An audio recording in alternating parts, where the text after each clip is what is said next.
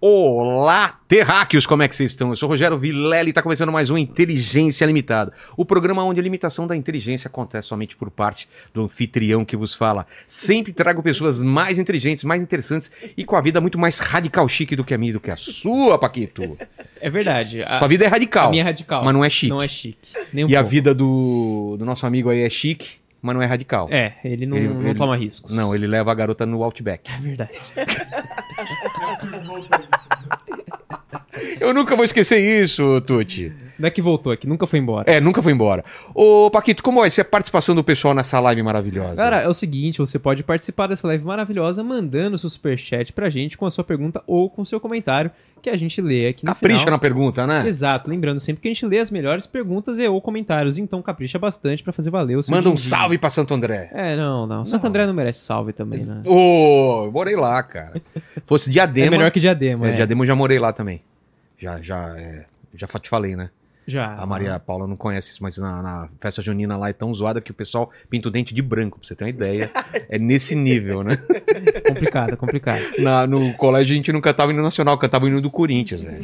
É, lá é outra, Os outro esquema. Pia racionais lá, né? É isso, então vamos começar. Maria, obrigado, Maria Paula, de, desse convite. Faz parte da nossa vida, né? Você acompanhou você na televisão e tá aqui contigo aqui, já trocando ideia aqui, mostrando foto de filho. A gente já tá. Já estamos integrado aqui, né? É, a galera que tá em casa nem imagina que a gente já tá aqui há um tempão, É, já conversando. botamos papo em dia. Aliás, Não tem mais o que conversar, um é, pronto, valeu, Valeu, gente. galera, Já tchau. tudo aqui. e é o seguinte, esse é o lado bom, o lado bom é você tá aqui, o lado ruim é que chegou aqui tem que dar presente. Eu sou muito interesseiro. Olha que lindo. Eu, eu, o meu eu- presente eu- será que é o que eu tô pensando? não é. Não um Já vi que não é. Não. Eu achei que Você achou que era um kipá? É, um um, chapeuzinho. um kipá não, meio não, não é um kipá. Isso daqui sertanejo. Não, pelo contrário, isso daqui é uma cestinha feita à mão por parteiras indígenas do Amazonas. Olha, que coisa Olha, linda isso. Caramba. Eu fiz um filme que você ainda não viu, mas vai ver. É um filme que chama O Canto da Floresta. E eu fui pro Acre, a convite do governo do estado do Acre, fazer um workshop com parteiras indígenas. Você sabe desse meu, meu lado, né? Sim. Psicóloga Claro. trabalhando com, né? Porque tem gente que nem imagina. Eu É. falo, falo que ah, Maria Paula, psicóloga, como assim? E eu trabalho muito com essa coisa da primeira infância. Sei. E hum, fiz muita coisa de licença maternidade, Só amamentação. puxar um pouquinho mais pra cá. Aí, E aí eu fui fazer esse filme com parteiras indígenas. lá no Acre? No porque eu Acre. morei em, eu morei em Manaus dois anos. E eu, às vezes, eu ia lá pra, pra cidades mais do interior. Acre também é Amazônia fechada, assim? Você chegou... Fechada, coisa linda. Como que é? Você foi lá pra uma... Pra uma... Muito incrível. Fui, fui para uma nação runiquinha, assim, Você lembra um- maravilhosa. Pra, pra gente tentar achar no mapa, mais ou menos, é perto de qual perto cidade? do Rio Jordão. É um, Tá, é um lugar Acre. assim que você. Bom, primeiro você voa. Como você chega? Você chega em, em é, Rio Branco? Rio Branco. Aí depois você pega um teco-tecozinho, um aviãozinho Sério? pequenininho, aí vai até o Jordão, que é esse, essa Uma região. pistinha pequena. pistinha de... pequena, e aí pega um barco e sobe. E aí, E aí vai. E aí vai. E aí sobe o rio. E aí chega lá na galera. E foi muito lindo, porque essa coisa, né, que as mulheres aqui urbanas, nós, mulheres urbanas, temos uma paranoia, um medo de dar à luz. É, e lá como que é? E lá, É cara. uma coisa natural, assim, super... Totalmente. Totalmente. E geralmente os bebês são aparados pelas avós. Nossa. Olha que coisa mais Faz linda. parte Mas da é- tradição dele. você chegar lá, no Maria mundo Paula, ó. já. Mais ou menos onde? Olha lá, olha lá. Jordão, Jordão, ali, ó, Jordão, olha lá. Jordão, bem Aqui, ali. é. Foi bem ali. Caramba. É. Bem pertinho que é E Bolívia, aí lá, veio de lá esse presente Que inútil, maravilhoso, que você vai guardar aqui e vai trazer Boas a energia, energias, é, é. energia bacana, viu? De mulher poderosa que que lá você- do Jordão. O que você conseguiu aprender lá? O que que você viu delas? Ah, aprendi de tudo. Primeiro, assim, que é, elas, elas têm uma coisa com as ervas muito forte, né? Então, a gente aqui que tem maior medo de dar luz, e aí muitas vezes, mesmo uma mulher que tem um, um, um- trabalho de parto bacana, às vezes chega na hora, não aguenta e dá anestesia. E lá não tem, né? Ah, não tem. E, e é- não Mas tem tem. planta não que- tem o, o hospital, mas tem as plantas que fazem tudo. Sério? Então elas mostravam, tem algumas plantas que você não precisa nem tomar, nem fazer chá. Você macera a planta, passa na palma da mão, o útero dilata. Tem uma outra que você macera, passa em outra parte e o útero, o útero Como que não contrai. essa sabedoria É pra mais gente, linda, né? gente. Não, Pra aliás, o Brasil precisava É. exportar para o mundo essa sabedoria ancestral eles conhecem de maravilhosa. semente, de planta, De de, tudo, de animais, de né? E não só na coisa com as plantas, mas também delas com elas mesmas, sabe? O apoio, a coisa da mulherada apoiando, toda junta ali na hora, né, da, Como que é o, De dar o, o dia a dia delas é o- é o quê? Cara, é muito suave, porque Ah, não tem muito trabalho, assim? Não, tem também, mas é um trabalho que, que faz parte ali, faz sentido aquilo ali. É diferente do nosso trabalho, que é completamente. É um trabalho dividido, É, cada um e- sabe o seu papel. E de- destacado né, do mundo, da natureza. Lá, claro, dá trabalho. Tem que plantar, tem ali, tem que fazer as coisas, Eles tem que caçam. caçar, cuidar das crianças, fazer as coisas. Mas é uma coisa toda coletiva. E é tudo, eu falei suave, porque a floresta tem um cheiro. É. Floresta tem, tem uns sons, tem um- uma música, A que é a coisa é mais muito linda louco, do né? mundo. Então é suave para a mente, é suave para o espírito, é suave para as emoções. Claro que deve ter umas horas punk, e vem bicho, e tem, tem Tempestade, também tempestade. E agora eles estão en- enfrentando desafios bem, bastante é, intensos, com seca, né? A coisa da mudança climática mudou completamente a rotina deles. É E, mesmo? claro, porque é, você viu recentemente o, o Rio Amazonas secou. O Rio Negro inteiro nossa. seco. E eles até acharam, né, vestígios de civilizações anteriores. Então tem.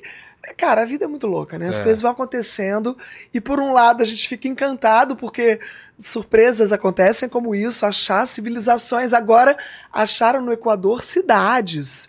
Cidades, gente, É, no meio da floresta. No- eu, eu sei que eu fui lá pro México e os caras estavam falando que México e Belize em algum lugar estão sempre achando. Sempre. Porque tá tudo coberto de mato, os caras começam. Agora que tem é o li, li- LIDAR, né? Que, aquelas imagens que conseguem ver através da. Aham. Começa a achar ponta de pirâmide, Exatamente. estruturas. E aqui na Amazônia deve ter coisa pra caramba. Cheio, coisa mais linda do mundo. É. Então tem isso, assim, essa. é, eu, eu sou uma pessoa que eu, eu me jogo na vida, né? Eu não sou daquela apegada a nada. Mesmo quando vem um perrengue, uma coisa difícil, sempre tem É mesmo? um lado bom, com certeza. Por exemplo, isso, né? Tem, pô, estamos aí enfrentando a seca, É. as, as nações indígenas lá com dificuldade para pescar. Poxa, o rio tá, Tá seco, secando, como é né? que pesca, né? E também muito contaminado, garimpo, enfim, aquela realidade que a gente já sabe. Mas, por outro lado, é, essa coisa, esses desafios também, né? Das pessoas muito, é, assim, é, harmoniosas, as relações ali entre si, todo mundo segurando a onda um do outro. Então, nesse eu trouxe mais presentes que não são tão inúteis. São úteis agora, né? Aqui, Nem ó. presente é inútil. Esse daqui, esse é um livro, Aqui, ó, meu qual- primeiro livro. a gente coloca, tem uma câmera aqui em cima lá. Ó, que lindo! Ó. Liberdade crônica. Porque eu sou a favor da liberdade. Nesse livro tem uma das, das histórias, o som, O som, o som e o de sonho ca- de cada um. Depois você lê essa história que ela fala isso, de mulheres é, em nações indígenas. Antes, um pouquinho antes de dar à luz, a mulher se retira da aldeia com apenas com as primas, irmãs, só mulheres, passam uma noite inteira ali fora e elas recebem o som daquela alma que está chegando. E aí e, ela- e é uma música, né? Então elas chegam, elas voltam de manhã para para compartilhar com as pessoas o som daquele serzinho que está chegando. E aí na hora que vai dar, que entra em trabalho de parto e vai dar a luz, fica todo mundo em volta daquela daquela oca de mão dada cantando, invocando, chamando aquela alma para chegar Para esse mundo. cantando, e aí, e aí a- bebê nasce, e, e- e indígena tem muito aquela coisa de ritual de passagem, né? E aí, a cada ritual, eles cantam a música de cada um para a pessoa saber quem ela é. E se em algum momento, é, já na fase adulta, eles começam a dar ruim, sei lá, faz alguma coisa, sei lá, faz um, alguma coisa autodestrutiva ou destrutiva com os outros, ao invés de punir, excluir, prender, eles vão lá e acolhem e cantam o som para aquela pessoa se lembrar de quem ela verdadeiramente é. Poxa. Olha que coisa linda, assim, olha como a gente Muito tem que bonito. aprender, né, em termos de, de suavidade mesmo, de acolhimento, de. Porque, bom, você sabe, eu, eu, eu, eu falo ou você pergunta? Nós Eu dois falamos, é uma conversa. Vamos eu lá, sou vamos. louca, eu já ia te contar que eu sou embaixadora da paz. Sim. né? E eu trabalho com cultura de paz. E a cultura de paz é isso: é quebrar a cultura do medo. Sair fora dessa cultura que fica o tempo todo alimentando a paranoia, a loucura, o, o medo, né? E que pune, que exclui o outro. O outro, quando tá mandando mal, é porque ele não tá conseguindo fazer melhor. Ele É. precisa de ajuda. Ele precisa de ajuda para se transformar, para fazer de alguma forma melhor. E aí essa história é perfeita, Quem não precisa né? de ajuda, de algum tipo de ajuda. E esse outro. Aí livro? esse outro livro. Tem um outro livro no meio que eu fui colaboradora, que é Poder das Forças de Caráter, mas esse está esgotado, você vai ter que pedir na Ah, Amazon. olha que chique. É um livro de psicologia positiva. Histórias reais de, a partir de uh, mulheres inspiradoras. E esse legal. aqui é o, é- o que eu tava te falando é o que não tem. E esse aqui é o que tem agora, que é o novo, que a gente lançou ano passado em português. Chama Uma Sobe Puxa Outra. É um coletivo de mulheres. E esse daqui agora estamos lançando em inglês, Rise and Raise Others. Coisa mais linda. E o Cada cara. mulher conta, conta a, tua- a história dela ou Cada ela... uma conta a história, a sua Ah. própria história. E são histórias né, de superação, de inspiração, histórias femininas. Muito diferentes umas das outras. né? muito diferentes nesse mundo incrível e, e maluco que a gente vive. A gente tava conversando aqui, somos do mesmo ano, nascemos no mesmo ano. Mas e o ele é um mundo pouco mudou. mais muito. velho. É, sou bem mais velho. Não, a gente pode falar, sou bem mais velho, porque né, é uma questão de. Por exemplo, quantos Dias. dias? Não, mas Dias. se falar mil dias é muito, dez mil dias. Então vocês não sabem quantos dias. Não, mas temos mim, alguns mais de dias. 10 dias já, Já é, é muito, ele é muito mais velho que muito eu. mais velho. E o mundo mudou muito, né? Muito. Você Oh. nasceu onde? Pra, pra ver são Brasília. mesmas. Brasília? Nasci em Brasília. Ah, então foi bem diferente, porque eu sou de São Bernardo, eu vivi minha, minha infância e, e, pré- e adolescência, né, em São Bernardo, e eu não sei como era em Brasília, assim, era de brincar na rua, o que, que vocês faziam? Total, Também? imagina, eu tinha. Total. É, Eu tinha uma vida totalmente solta. eu também. Brasília era uma cidade pequena naquela época, né? Brasília foi inaugurada em 60. Eu nasci em 70, Pô. era uma bebê. Pré-adolescente, ainda quando eu era criança, Brasília era E pré-adolescente. você foi lá por quê? Meus pais, né? Meu pai foi pra lá na inauguração com a minha mãe. Tem essa história aqui, depois Tem? você lê. Poxa, E aí, teu pai fazia o quê? meu pai, ele era funcionário público, ele trabalhava num cartório. Tá. Ele foi bem jovem, assim, ele se casou com a minha mãe, prometeu pra ele, eles são de Uberaba, O e. Sacramento. Uberaba bom, lá, lá de Minas Gerais. E aí minha mãe é de Sacramento, uma cidade perto de Uberaba, menor ainda que Uberaba. E eles se apaixonaram, meu pai falou pra minha mãe, olha, a gente vai se casar, vou te levar pra cidade grande. Minha mãe ficou feliz, achou É. que ia vir pra São Paulo. Pro né? Rio, pra São Paulo, e aí foi pra... Aí foi cidade Brasília, a que era um canteiro de obras, não tinha nada. A cidade inaugurou, mas É, tinha nada, né? Mas tinha muita oportunidade. Meu pai era um cara jovem, não vinha de uma família de grana, então tinha que uma- se uma- virar. tinha uma possibilidade lá tinha muitas oportunidades. E aí ele começou a trabalhar num cartório, que ele passou a vida toda trabalhando naquele cartório, mas teve muitas oportunidades e aí começou a investir em, em imo- imóveis e comprou uma fazenda e começou e aí fez uma vida bacana, criou quatro filhos e deu bom geral. Pô, E é muito, muito linda a história deles. e Você por isso é eu a- nasci em Brasília. Eu sou a quarta caçula temporã. Ah, então São três escadinhas. qual a diferença de você pra... E aí, depois de sete anos, vim Tá. eu. Então é uma família muito bacana, minha família é incrível. Então assim, teus gente. irmãos mais velhos meio que cuidavam de você também. essa- Sim. E vocês brincavam do que lá? Sim, então aí você estava falando de É. Brasília, né? Eu saía de bicicleta com, sei lá, sete anos de idade, eu saía sozinha. Isso aí ia. E ia, passava a tarde.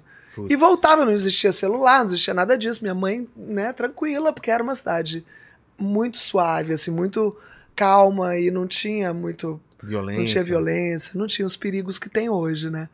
E eu tive, assim, a gente brincava na rua de guerra de mamona, porque Brasília tem aquela coisa do cerrado, né? Sei. É muito bonita a cidade, porque tem uma exuberância natural, porque ainda tem muito cerrado ali por perto. E o céu de Brasília é lindo e tem horizonte sempre, pôr do sol maravilhoso. E tem aquela coisa de Niemeyer, né? Aquelas curvas e aquelas um, um futurismo um retrô. futurismo ma- Uma, maneiríssimo. uma imaginação do futuro da década de 60, né? Isso é, louco, assim. E uma estética incrível. Então É. eu sou acostumada a ver monumentos a céu aberto. E, e uma, um ideal também muito lindo, né? Porque imagina aquela galera toda, Darcy Ribeiro, Pô, é, o Niemeyer, o cidade Lúcio nascendo, Costa, é. é, o Atos Bulcão, todo mundo ali criando, JK, imaginando uma cidade e criando uma coisa muito nova. Então eles fizeram aquele desenho de Brasília, era para ser assim. O filho do porteiro morar do lado do filho do senador. E ninguém. Por exemplo, Brasília tem uma parte, Asa Sul e Asa Norte, que são só prédios. E aí tem uma outra parte que tem só casas. Mas nessa parte só de prédios, os prédios não, não têm é, o primeiro andar, assim. Não tem. O, o térreo são pilotis. Sei. Então, para que, pra que aquilo ali fosse de todo mundo, uma É, área comum, uma área coletiva, que aquilo. você atravessa e brinca junto. sei. Então é muito lindo isso. E a gente realmente brincava junto debaixo dos prédios e, e corria por ali. E brincava de Esconde-esconde. bet, esconde-esconde. Betis aqui chama taco. Bet. É aquele do, né? De É você do bet. que- é. É, Betis. Você colocava uma latinha de É, óleo, o que, que você exato. colocava pra derrubar com a bolinha? Bolinha.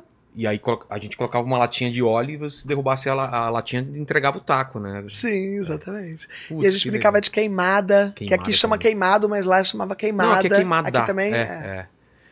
E, e aí eu não sei como chama, não sei se, o, o- se vocês brincaram, vocês estão mais novos, era mãe da, mãe da mula? Mãe, Sela?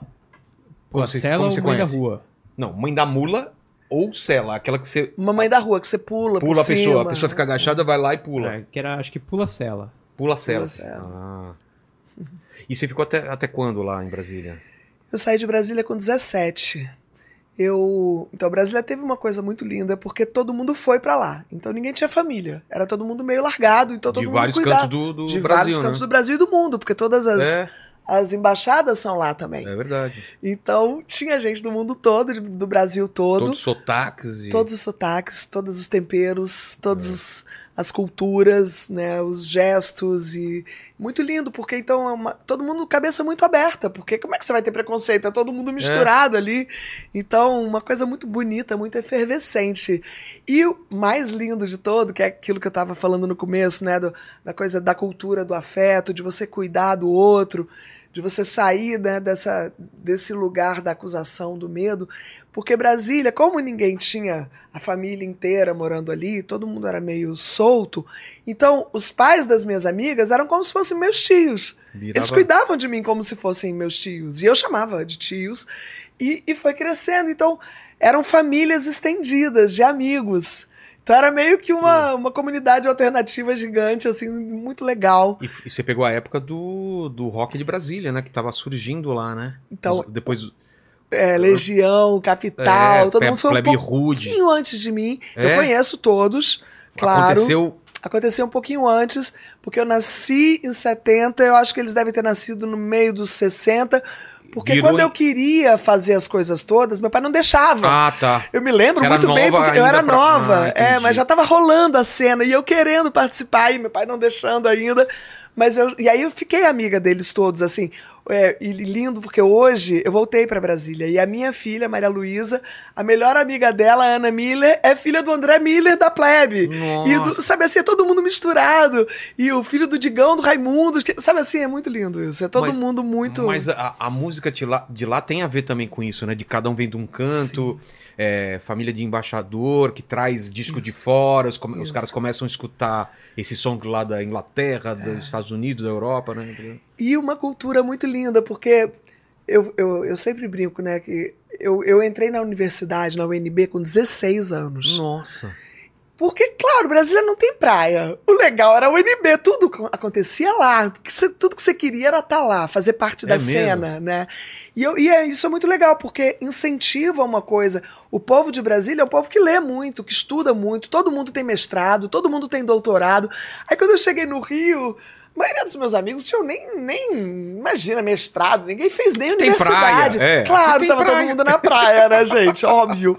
Então, então tem essa coisa legal também de Brasília, que é uma, uma pegada de, sabe, de ser mais, um pouco mais sério, estudioso. E eu gosto disso. Eu vim disso, né? Eu nasci disso. Você era boa aluna, então? Super. Entrei com 16 anos na UNB, imagina. Não, mas, Era um. mas como? Porque É porque foi o seguinte. você lá entrou em casa, mais cedo também na escola? É. Ah, tá. Não, assim, eu sou de novembro, então eu já era geralmente um ano É, antes. então, eu sou o contrário, eu perdi um ano. Você eu sou de novembro. Eu fui um pra frente. É, então eu era o mais velho da turma. Eu sempre fui a mais nova de todas Ah. as turmas. E aí lá em casa tinha outras coisas de Brasília hilárias, né? Porque Brasília, como era uma cidade meio que sem leite, tinha pouca gente na cidade, todo mundo andava de carro. Então, tinha, quando entrava na UNB, ganhava carro. Meu irmão entrou com 18, ganhou carro. E eu, louca, Ah, quero carro. quero carro. Aí eu fiz um curso. Eu estudava no Objetivo, segundo grau. Tinha um curso que chamava Terceiro Especial, lembra disso? Sei. Que era o terceiro ano em seis meses. E aí eu fiz o terceiro ano em seis Ah. meses. Fiz a- a- a- o vestibular na UNB em julho e passei. Então passei com, 18, com 16. E aí meu pai teve que me dar carro. Porque ele prometeu. Imagina, eu com 16 anos, gente. E meu carro, a placa era MP1000. Se achando lá, né? Aqui, ó, pá. Imagina, uma realidade que hoje não existe, né? Imagina Não. tudo cheio de blitz e tudo. Naquela época não tinha problema nenhum. E, e- e era sem trânsito, né? Era Sem tranquilo. trânsito, não tinha nada, era uma cidade pequena. E aí eu entrei na UNB, fiz seis meses, e aí tranquei a UNB e fui para Inglaterra. Mas você- entrou pra qual curso? Eu entrei na UNB para educação física e no CEUB para psicologia. Eu queria estudar o corpo e a mente. E eu era super estudiosa, queria. E aí eu fiz, continuei fazendo os dois, tranquei os primeiros seis meses. E aí fui para Inglaterra. E aí fiquei lá morando, estudando inglês, que eu não falava inglês direito, né? Essa cultura agora da criança desde Ah, não- pequenininha não estudar inglês não existia. é. E aí eu fui, estudei inglês e Londres, imagina, eu saí da cena punk de Brasil, eu era punk, eu tinha cabelo descolorido. Aí você tudo- foi pro ao lugar. contrário, eu fui pro- Londres, é, imagina. foi Fiquei amarradona, epicentro. E vendo todas as bandas de rock, tudo Cê- acontecendo. Você foi tu... Cara, você viveu um, Vivi, um foi momento muito legal. lá. Foi muito legal. Com quantos anos você foi? Foi, muito legal, Hum, com 17. 17, cara. Eu fiz que 18 legal. anos lá. Meu aniversário de 18 anos, outro dia eu vi umas fotos. Cara, muito legal, muito legal. Uma galera do mundo todo e uma DJ amiga minha fizeram festa pra mim, foi incrível. E aí foi lindo, porque quando eu voltei, aí eu logo depois pintou a MTV. E eu tava pronta, porque Pô, eu assisti claro. a MTV o dia inteiro em Tava Londres, conhecia bom, todas conhecia as bandas, tudo. inglês na ponta da língua. E Foi aí eu fiz o certa, teste na na UNB e fui contratada, né? Porque eu era Nossa. a cara da MTV. É, Eu cheguei prontinha, então foi muita sorte também, né? que loucura isso. Muito legal. E, e você volta por quê? Porque tinha que voltar mesmo? É, ou eu você só viu estudar inglês, eu tinha que voltar. Tinha que voltar. co- Continuar estudando. E aí eu me mudei pra São Paulo, Aí- começou a MTV, e aí eu MTV transferi. começou em que ano? Eu, eu acho que foi 91. Dá não uma foi? olhada, Paquito, Paquito, confere aí, mas eu acho que no ar em 91. Ou dois. 91. O Paquito já vê. Talvez até antes, viu? Acho que 89. Não sei, porque eu era Será? muito jovem, gente. Eu tinha acabado de voltar. Eu tinha 19 anos. Você voltou e como que você soube isso? de eu teste, voltei, essas aí coisas? eu Como fiquei sabendo que até porque tava tendo teste pra tudo. Pra, É, roteirista, DJ, de tudo. DJ, produtor. Você falou em alguma coisa, eu vou me entrar. eu Não, vou... eu já queria VJ. Eu já É, já... ah, você já foi pro VJ. Fui direto pro Mas VJ. antes disso, você tinha alguma ideia de fazer Nada, coisa na nunca tinha televisão? passado. Nada, nunca nem passou na minha cabeça. E por que que... O lance de, de Londres que te... Por causa da música, Ah. porque eu gostava e porque eu tinha. Você viu? A MTV gringa começou Não, não, em não. 81 e a É. brasileira em 90. Em 90. Pô. Eu tinha 19.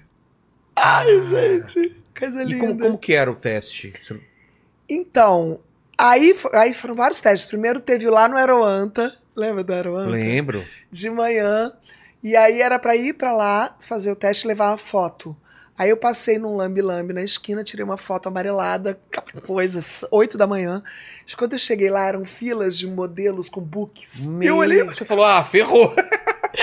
o que, que eu tô fazendo aqui? Eu quase Mas fui fila, embora. fila mesmo, assim? Quase, um fila. tipo o quê? Eram- 50 pessoas? Não, não, duas mil pessoas. O Pra quê? cinco vagas. Duas mil pessoas. Nossa. Era uma coisa surreal.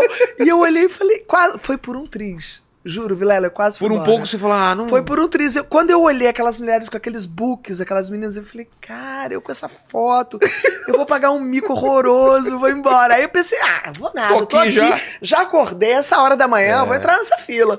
Aí entrei E aí, bom, isso foi o primeiro, né? E daí. E como que era o primeiro Desse- teste? O que que o fazia? primeiro teste era só uma conversa. Ah, tá. E aí pegavam seu, seus dados, sua foto. Na hora que eu entreguei a foto, o cara começou a rir da minha cara. Sério? Eu acho que até ajudou, porque Eu era também. tanto book que Porque- o cara é, falou, não, essa maluca aqui. Destaca. Olha, essa daqui é Essa aqui- confiante. Essa daqui. Essa tá se achando, É. né?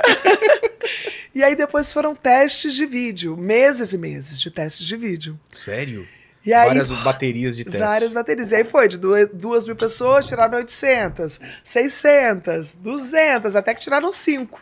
Cara, Que foi eu, Thunder, a primeira Gastão, geração? É, Você, Thunder, Gastão, Gastão, é, Cuca Cuca, e Rodrigo. Lembro do Rodrigo. Rodrigo. Rodrigo Qual é a foto dele? Deixa eu ver, porque eu, pô, eu acompanho a MTV desde o começo. o Rodrigo do era bem primeiro dia. altão, assim. E Ah, aí sei, sei é. tinham só três pessoas que eram fora desses cinco que já estavam na TV, que era a Dani Barbieri. Dani linda, lembra Estavam fazendo Dani? outras coisas já. Tuti hein? Dani ela fazia, que ela já veio de Será um que outro programa. turma, A assim? Astrid, que também já tinha um outro Que ela programa. fazia é, mix, é, Exato, TV Mix, TV né? Alguma Mix. coisa. é.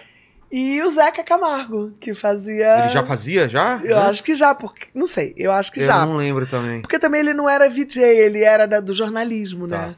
Então era essa turma. E aí foi que incrível. começou. Vilela.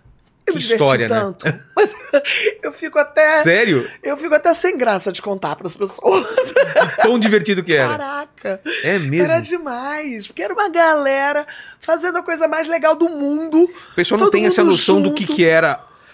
Trabalhar no YouTube hoje não é nem perto do que era trabalhar na MTV, era porque era muito todo legal. mundo queria estar lá, né? Não, e porque era novidade demais. Ditava moda, as vinhetas eram muito Era bonitas, muito era legal. E a gente que fazia tudo. Então, por exemplo, eu tinha, eu fazia programa de segunda a segunda. Meu programa era no horário nobre. Então era oito e meia da noite, das oito e meia às dez. E no sábado eu fazia o Dance MTV, que era a cena da balada. da balada. É. Então, era muito legal. E aí a galera vinha pro Brasil, a gente entrevistava e a gente mesmo traduzia e botava legenda e fazia Era tudo. assim, era tipo- total. Total. E era Vai muito legal. faz. E era uma galera maravilhosa. Tinha muita regra ou tipo, foi descobrindo a parada, Não, foi todo mundo inventando, ninguém sabia nada. Imagina, era todo mundo completamente cru. O lance do, do, do, do, da- do negocinho que vocês colocavam pé, por que que era aquilo lá? De, de colo- Não tinha um tipo de uma banquetinha no chão? Tinha, mas. Vocês que não, criavam aquilo foi rolando. cenário, vocês No metiam... começo era todo mundo muito Durão, né? tenso, né? E aí até falavam que eram os VJs balançantes, Ah, porque né? fala- Hélice, porque a gente tava nervoso, caraca! A gente nunca tinha falado pra TV na vida. E era muita novidade, então era uma coisa inventando. Já né? era lá na, no mesmo endereço, naquele prédio? Era na Coropé, era um calor. Onde é? Porque não tava pronto ainda o Sumaré. Ah, Logo que a gente no Sumaré. estreou, a gente estreou na Coropé, que era em Pinheiros, era um, era um estúdio pequenininho, mequetrefe, e todo mundo junto ali só pra estrear. Sei. E aí, logo depois, aí o grande prédio incrível da Sumaré foi inaugurado. E aí a gente foi pra Sumaré, e aí era incrível, gente, era muito legal. A gente se divertiu realmente demais, vamos combinar aqui. E aí a gente foi pro, pro eh, VMAs, Sei. Video Music Awards, em Los Angeles. Nossa. E aí chegamos lá, cara. Isso no primeiro ano não? primeiro ano, entrevistando todo mundo. Foi tão legal, foi muito legal. E era Cê- todo mundo E, muito... e é engraçado porque você nem imaginava fazer isso, né? Nunca. Não é uma coisa assim, nossa, meu sonho virando realidade. não tava nem no. Imagina, nunca no tinha seu- passado na minha cabeça. Eu achava que eu ia cuidar do corpo e da mente. Eu estu- queria estudar o corpo e a mente. Você tava cuidando do seu corpo e da sua mente, né? Porque, porra. Muito. Mas Quanto eu você- transferi. Aí eu transferi à universidade, continuei estudando psicologia. E aí, quando eu me formei, o meu último ano de psicologia, eu trabalhava na MTV e eu, eu, eu- o hospital psiquiátrico Charcot era onde a gente fazia o estágio. Então imagina que vida. É. Imagina que vida. Eu estudava, fazia um estágio no Hospital Psiquiátrico Charcot, que é um dos mais barra pesados, tal público. Ux. Imagina, uma galera vivendo uma realidade punk ali dentro. E eu ali a tarde inteira trabalhando para me formar. E aí saía de lá, tomava um banho, entrava na frente da câmera e fazia o Dance MTV, o Top Ten Europa, e fazia as coisas mais legais do mundo. Então era uma vida muito louca. E, e tudo mudou muito rápido na minha vida, porque a MTV foi um boom no É. Brasil. Todo mundo adorava MTV, todo mundo via. E aí eu o fiquei mercado famosa publicitário adorou, né? De repente, Total. acontece. Todo mundo viu a linguagem dos jovens, temos que mudar tudo. E foi influenciando todo, todo o resto, né? Tudo mudou. E aí, por exemplo, eu ia pro Rio de Janeiro no final de semana. Eu pegava carona de avião, Vilela. Como assim pegar carona de avião? Eu ia pro. Bom, primeiro que era assim, era aquela época que a ponte aérea era todo mundo fumando e bebendo em pé no final ali do avião, você lembra disso? Era uma loucura, gente, era um lounge, tudo podia. Era uma época que ninguém usava cinto de segurança, todo mundo fazia tudo que não podia. Raio-X, eu acho que nem Não tinha nada. Era Tinha tipo, nada. vai. Era tipo, vai, vai aí, vai, vai, fofinha, É. vai, tudo certo. E aí eu chegava e eu ia na sala de onde, onde a galera fazia o, os, o plano de voo. A galera de, de, de do- avião do- da privativo. Ah, PJ, Private Jet. Quando a galera chega, a galera vai ter um lugar que é que você faz o plano de voo. sei. E eu descobri isso um dia. Eu tinha uma amiga rica em Brasília que tinha avião. E um dia eu viajei com ela e vi isso. E falei: caraca, todo, todo aeroporto deve ter isso. As pessoas viajam nos seus próprios jatinhos. Aí eu descobri. E aí eu ia. Imagina, a Maria Paula chegava, ninguém nem falava nada. Eu ia entrando. É, ela de- deve, Ninguém nem falava deve saber. nada. É. E eu ia na sala de, de pouso lá, na- de trem lá do avião, e de- de Do plano de do voo. plano de voo. Falava, e aí via o movimento, sacava assim, aí iam chegando os pilotos. Gente, tem alguém indo pro Rio? Eu tô, eu tô indo, porra, dá uma carona. Claro, Maria Paula, entra aí. Gente, eu passei Assim? todos os finais de semana indo para o Rio. Às vezes não, não, não dava. Ah, tudo bem, eu vou pra. Teve um dia. não, Eu vou Deus. Salvador. Eu ia, eu pegava avião sem saber pra onde eu tava indo, de graça, de carona. Ah, de ia, graça? passava o fim de semana e voltava. Que maravilha. E aí eu tinha que trabalhar na MTV, então segunda de manhã eu tinha que Tinha que voltar. tá aqui. E aí eu voltava, e até que um dia que deu ruim, porque eu cheguei e aí não tinha, não tinha, não tinha avião Aqui ou pra voltar? pra voltar. Eu Putz. tava voltando do Rio pra cá e eu não consegui. Aí alguém falou, vou pra Campinas. Eu Então tá, eu vou. Aí eu fui parar em Campinas, aí cheguei atrasada pra caramba. Ninguém já tava puto comigo. Aí eu, ai meu Deus, eu vou, vou, vou maneirar nessa conversa. Mas imagina essa vida. E aí eu chegava no Rio, ia pros shows. Nunca vou me esquecer, o primeiro show que eu fui do Caetano Veloso, depois da MTV. Ah, Caetano Veloso. Cara, eu amava, eu sabia todas as músicas de cor, Caetano Veloso. Eu amava o Caetano. No meio do show, alguém me catou e me levou pro camarim. Aí eu, que maneiro. Quando acabou o show, entra o Caetano no camarim, abre um sorriso desse tamanho. Maria Paula, eu não vou pra cama sem você. Eu falei, como assim, Caetano? Olha, cara. Seu programa é oito e meia da noite, né? eu MTV, sempre te né? vejo antes de dormir. Eu, Caraca, todo mundo tratando a gente. Caetano, Chico, Poxa. hum, sabe assim, todo mundo, de todos. E aí Não era só a geração mais nova, todo mundo. Todo mundo. Era a coisa mais linda do mundo. E eu sempre fui muito ligado em música. Eu amo música. Então eu, sabe assim, os caras viam que não era só que eu tava ali de famosinha, É. celebridadezinha, tirando foto e enchendo o bolso de dinheiro, vendendo coisa. Não, pelo contrário, eu nunca fui de fazer publicidade. Eu sempre fui, sabe assim, totalmente. Isso depois é um outro capítulo Tá. que a gente fala mais pra frente. Mas assim, aí teve essa coisa de, sabe assim, de conhecer, de gostar de música, de eu sabia tudo de bossa nova, eu sabia tudo de jazz, eu sabia tudo, porque eu amava aquilo, eu sempre desde criança vi tudo. Então eu tava tendo uma oportunidade de viver uma vida de sonho. Tá nos bastidores Nos de como é- bastidores e sendo super bem tratada e cara, incrível, né? E aí voltava pra São Paulo e aí ia pro hospital psiquiátrico trabalhar. Surreal a minha Que vida. surreal isso. Surreal. Aí tá, aí. Mas você não queria também largar esse trabalho? Você- Não, eu queria não me dava. formar. Ah, tinha que se formar. Pra Né? se formar, você tem que fazer o estágio. Entendi. E aí eu me formei. E aí eu falei, bom, agora eu vou viver. E aí foi a época do desbunde, né? Porque aí eu só vivi uma tinha época. MTV. Hum, Não, e aí eu fui, a Globo rapidamente me puxou. Eu Fiquei pouco na MTV. Ah, é? Quanto tempo você ficou lá? Um ano e meio. Só? Só. Ah, achei que era mais tempo. Não foi nem dois anos, gente. Aí eu fui Mas foi então Rio. um anime intenso pra caramba, fez Intenso. coisa pra caramba. Aí a Globo, a Demais. Globo ficou olhando pra, pra, pra vocês mesmo Um com. belo dia me toca o telefone. Oi, eu sou a secretária do Boni. Ele queria falar com você. Você pode vir ao Rio? Eu falei, peraí, que dia? Eu vou aqui olhar na minha agenda. É! Nossa, como eu tô ocupado. né? Olha, que coincidência, logo na quarta-feira eu vou poder ir. É. Fui pro Rio e aí eles me contrataram. O Boni, aquele gênio, né? Com aquela cabeça. Outro também, que não tinha. Não tinha nada muito planejado. Ele via uma coisa muito intuitivo, via uma coisa dando certo, ele puxava. E aí vamos pensar o que vai Vamos fazer. ver o que, que vai É. fazer. Eu fui contratada, assim? eu não tinha nem programa, eu não sabia nem o que, que eu ia fazer. Eu fui contratada, me mudei pro Rio. Mas co- aí, como foi essa conversa lá? Qual a ideia? assim, então, qual Maria era a Paula, ideia? você- Queremos você aqui, aí você fala, tá, pra quê? Não sei ainda. É isso? É, vem pra cá e a gente vê o que que faz. Assim? Falei, ok. Tá bom. Lógico, Vão me né, pagar? Então tá bom. Vambora, né? E aí eu fui. E aí no começo tinham algum. Tinha é, Hollywood Rock, Free Jazz, então eu fiquei cobrindo as coisas de música. Entendi. No primeiro ano eu fiz isso.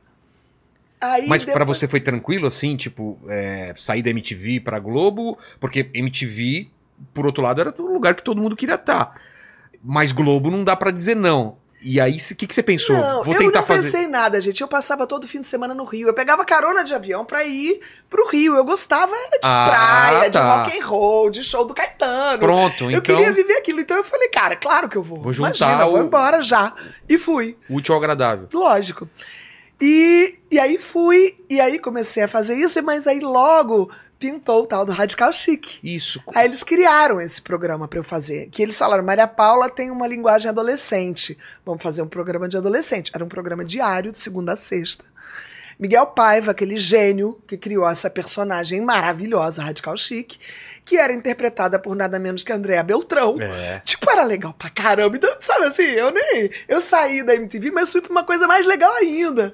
E Não teve que mudar o teu jeito nem nada, nem, né? pelo É, contrário, eles queriam mais, era que eu fosse eu mesma. Claro. E aí fiz, e aí Radical Chic, um ano, antes de terminar o ano, hum, chegam os cacetas. E me convidam, não, Maria Paula, você tem que vir fazer Caceta Planeta. Eu falei, claro, Você entra, em- vambora. você entra na fase. Eles estavam é, com Era quem? o terceiro ano de Caceta e Planeta. Era o primeiro terceiro? ano foi Doris Guise. É, que ela tinha feito um outro piloto de outro programa e, ela, e levaram ela pra, pra lá. Ela ficou um ano? Um ano. Tá. Segundo ano foi Cátia Maranhão. Lembro.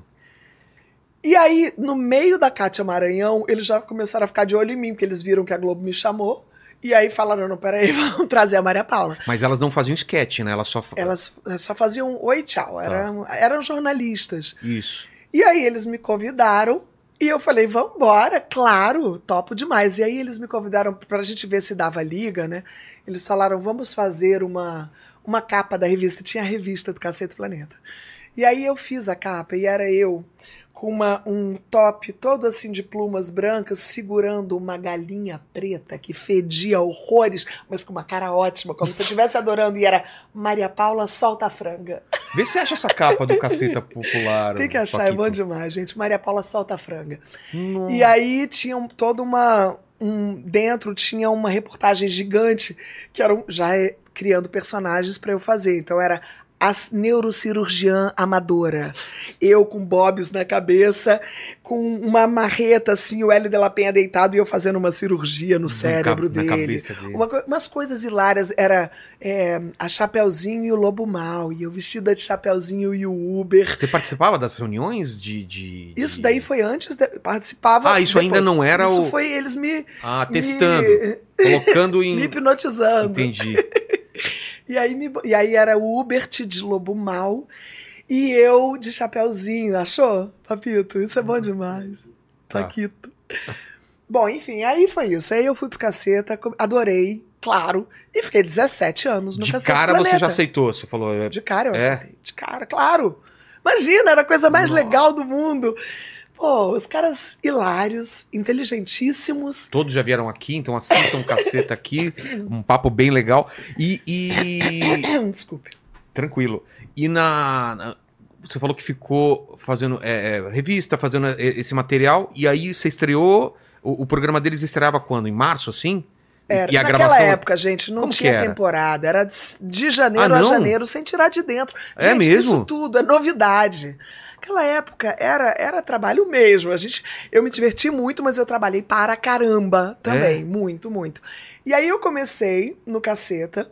Como que era a rotina lá de A vocês? rotina era muito legal, porque no começo ainda era um programa é, uma vez por semana. Depois Quer dizer, primeiro era mensal, depois virou semanal. Era toda terça. Toda terça, é isso. E aí, então, segunda e terça a gente gravava atualidades. Tipo, aconteceu anteontem, a gente gravou e vai ao ar hoje. Sei. E- Atualidades. E nos outros dias a gente fazia ali A um- gaveta. uma gaveta de, de piadas. E aí era muito legal, porque, primeiro, eu era a única mulher, gente. É. Era eu com sete só pra mim. Os caras mais hilários, e inteligentíssimos, super gente boa. A gente logo virou uma família. Todo mundo maneiríssimo. Então, por isso que eu tô te falando, eu tenho até vergonha, gente, porque a minha vida é Você surreal. só pega trabalho legal. É surreal, é cada, vai ficando cada vez mais legal. Planeta. É. O negócio é muito maneiro. E aí a gente. Pô, e além de tudo, o público Adorava. amava o Caceta e Planeta. E todo mundo. Até hoje, gente, tem mais de 10 anos que o programa acabou.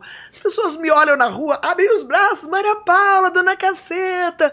E, e é assim, é tipo, sabe chave mestra, que você abre qualquer porta? Eu sei. Eu chego no Senado Federal, os senadores me recebem. Aí eu vou na penitenciária, eu tô trabalhando muito agora com cultura É. de paz, dentro de penitenciária. Aí, porra, o chefe, o chefe do tráfico deixa a Maria Paula entrar, claro, Maria Paula é sangue bom. Então é uma coisa assim. Putz, que Eu, legal. eu, eu entro na, na casa mais chique e o milionário mais incrível me convida para dar um, um passeio de helicóptero. E o jardineiro vem amarradão, e na hora que o cara dá o, olha pro lado, o jardineiro vem correndo, me puxa e vai, tira uma foto rapidinho, é claro. E sabe, e aí vem uma a, a copeira com um pãozinho de queijo quentinho. sabe assim, eu sou muito bem tratada, porque foram muitos anos fazendo Entrando piada. na casa, estando na casa das pessoas, E né? criando memória boa É. dentro da cabeça das pessoas. Que era uma época que ainda a família se reunia na frente da televisão, Não né? tinha não outra tinha opção, celular, gente. não, Não, é. existia internet, não tinha mídia social, não tinha É. nada. Não existia, Pô, simplesmente dava, dava quanto, não existia. caceta? Dava era quanto? surreal. Tipo- era uns, uns índices de Ibope que Absurdo, né? surreais. E surreais. Tipo, tava todo mundo vendo, né? Todo No- mundo. E eu ainda fazia, além das piadas, eu fazia ao vivo. Eu era a única. Eles não, eles faziam só os gravados, mas eu fazia ao vivo.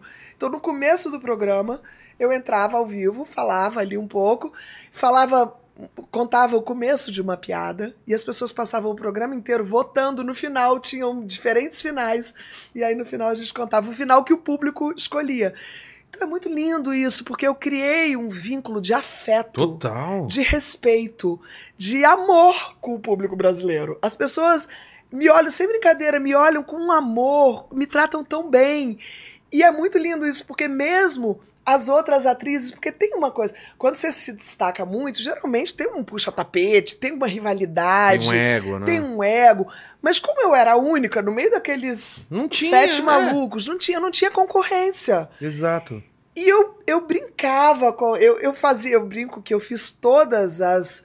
As atri todas as personagens principais de todas as novelas da Globo durante 17 anos, porque acabava a novela Entrava e o... entrava o caceta. Putz. E eu fazia sempre as mocinhas todas. E a gente, pô, e era muito lindo, cara, era muito Aí você legal. encontrava as atrizes que faziam... E elas adoravam, Adoravam. todo mundo adorava, ninguém tava nem aí. Era muito legal, era muito legal. Era uma outra época mesmo, né, cara? Parece que, que a gente mundo, perdeu isso, né? mundo. Zoava outro os políticos, zoava todo mundo e todo mundo tava de boa e Tava tal. Não, de boa, era hilário, gente, era muito não legal. tinha hater, né, naquela época. Não tinha, Não não, tinha. existia. Não existia. Olha só. Era, era muito diferente a realidade, realmente.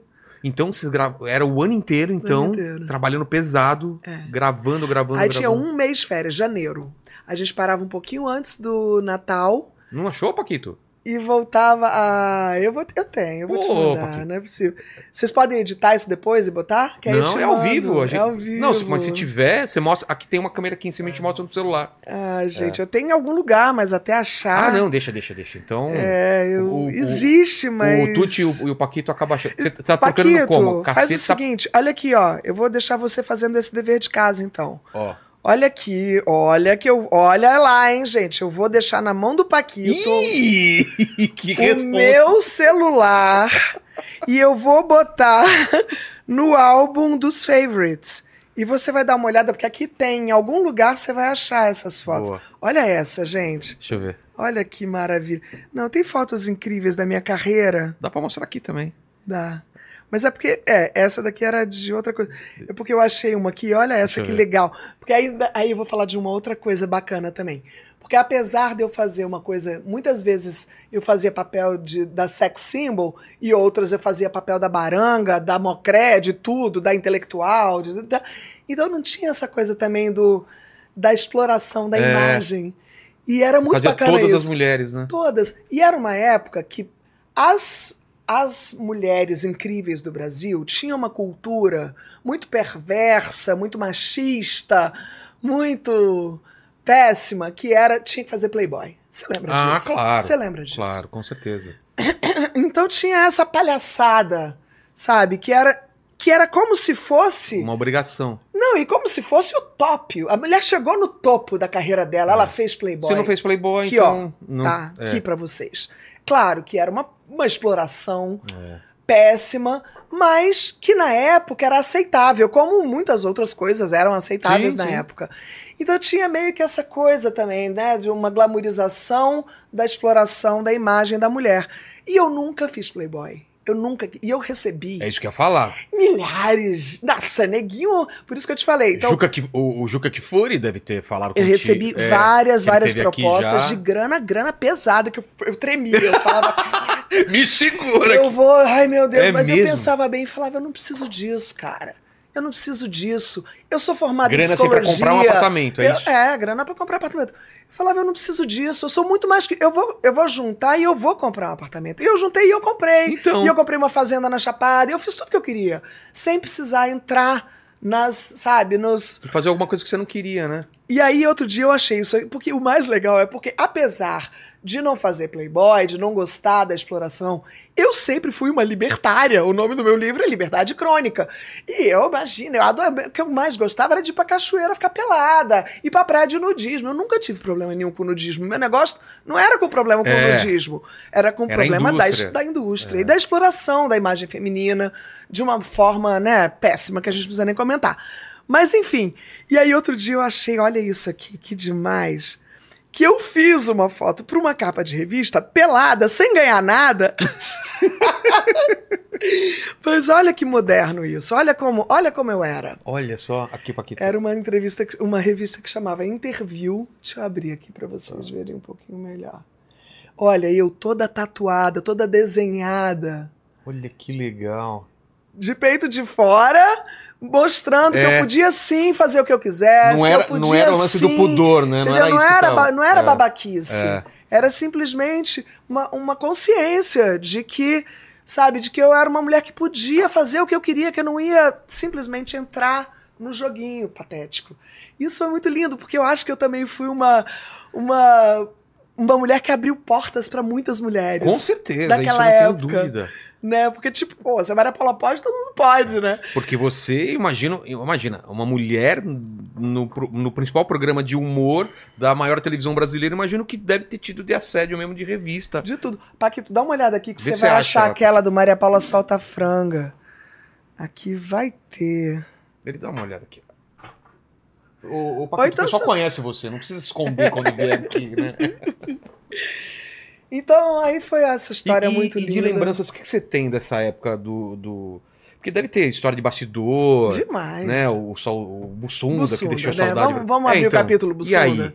Como O que era o Bussunda era tipo Bob Marley no Brasil. O cara, o cara era genial, hilário, e ele tinha um carisma. Ele era naturalmente engraçado? Ele tinha um carisma, Vilela, surreal. Onde ele chegava, E ele era Mengão, e eu também. Então a gente ia pro Maraca no domingo. vocês iam juntos. Cara, era surreal. A, a, a galera do Maraca gritando, sabe? Assim, a, a gente viveu cenas inacreditáveis. Tipo, quando, quando o Brasil foi penta, Sei. A gente fez a comemoração do penta como se a gente, antes deles chegar, porque eles estavam lá, sei lá onde foi, o penta foi... O Penta foi. Você lembra, Tuti? Hã? 2002 foi, 2002 foi Coreia do Sul e, E Japão. Sei lá, sei que Ronaldinho, aquela galera. Enquanto eles estavam voando lá do outro lado do mundo, a gente foi pra rua vestido dos personagens. O Bussunda vestido de Ronaldinho, eu vestida de Milene, que era a namorada do Ronaldinho, Do mulher do é. Ronaldinho na época, loura, com aquele, aquele sorrisinho, ela tinha um sorrisinho. É.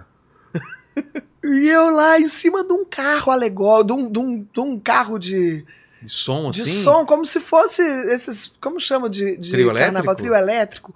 A gente no meio da rua, a multidão na rua, esperando os jogadores, e a gente.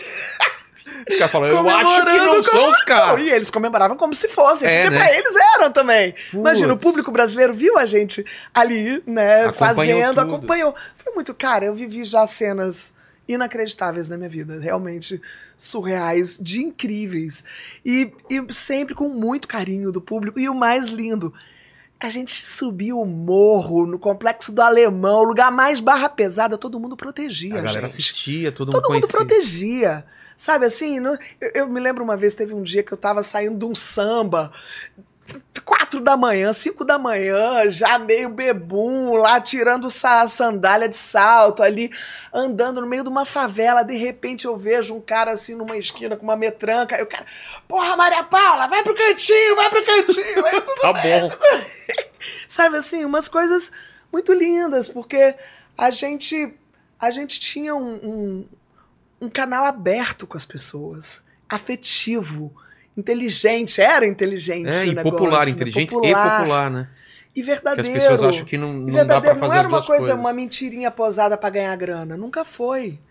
Então é muito lindo isso, né? Então, É, e eu falo com os cacetas até hoje e eu vejo que, putz, os caras são o que são, né? demais. O que a gente via na televisão e.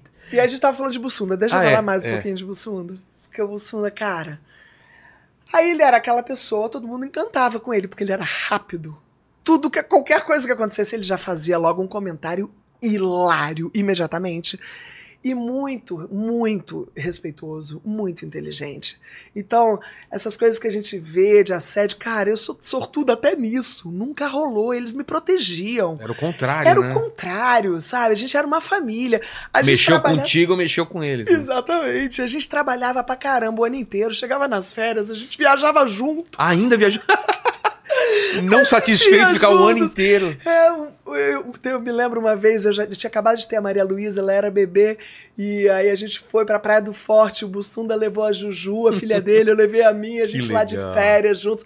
Então tinha uma coisa muito linda, muito verdadeira. O filho do Hélio, eu sou madrinha, então Poxa. batizamos todos nós, batizamos os filhos uns dos outros, sabe? Uma coisa muito saudável, muito é difícil, bonita, né? muito É, bacana. É, tanto tempo que o Cacete. Planeta e eles continuarem amigos e trabalharem juntos. Demais, demais. E, e é aquele negócio, né? É, é a história da televisão, né? Você tá na história da televisão, Exato. porque daqui um tempo vão estudar o passado da, da, da televisão e vai estar lá. MTV, você tá lá.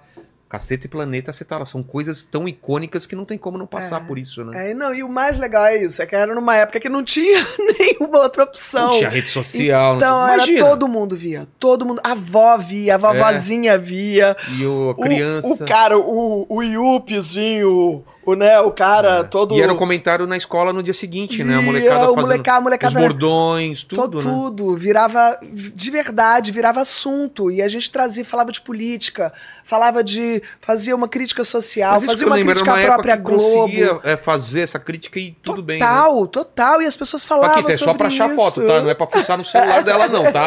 Então aqui é muito grande logo. É muita foto. É muito, realmente é muita É. foto. Imagina o tanto de história.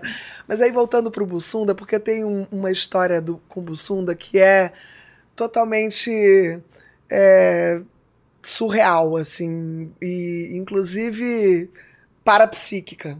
Ah, é? É. Porque foi o seguinte, a gente era super amigo, a gente era grudado. Muito Do grudado. grupo, é, você tinha. Você Eu era mais grudado. mais grudado é, no Bussunda. No Hélio também, no Cláudio também, no Hum. Beto também, em todos. Mas eu e Bussunda, a gente tinha um- uma, uma liga fortíssima. E aí, Copa de 2004, 2006, Alemanha, Sim. Bussunda vai para Alemanha. Eles foram, geralmente eles eram muito sacanas, porque todo mundo queria ir pra Copa, né? Claro. Claro. Aí eles iam e me deixavam aqui num estúdio com chroma key atrás, o Brasil inteiro jurando que eu tava na Copa e eu no Rio de Janeiro suando do estúdio no Projac. Aconteceu várias vezes isso. E aí eu tava no Rio e eles todos na Alemanha, mas eu ia. é, eu era casada com o João Suplicy na época. E o João ia fazer um show.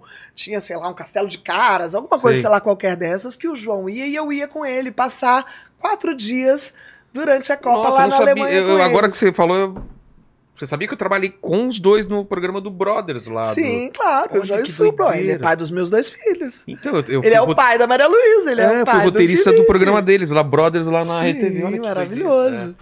E aí- Maravilhoso, aqueles dois, aquela É. família inteira que eu amo, o que é o Eduardo Suplicy, né, É. gente? Poxa vida. Pelo amor de Deus. Mas aí, voltando ao Bussunda.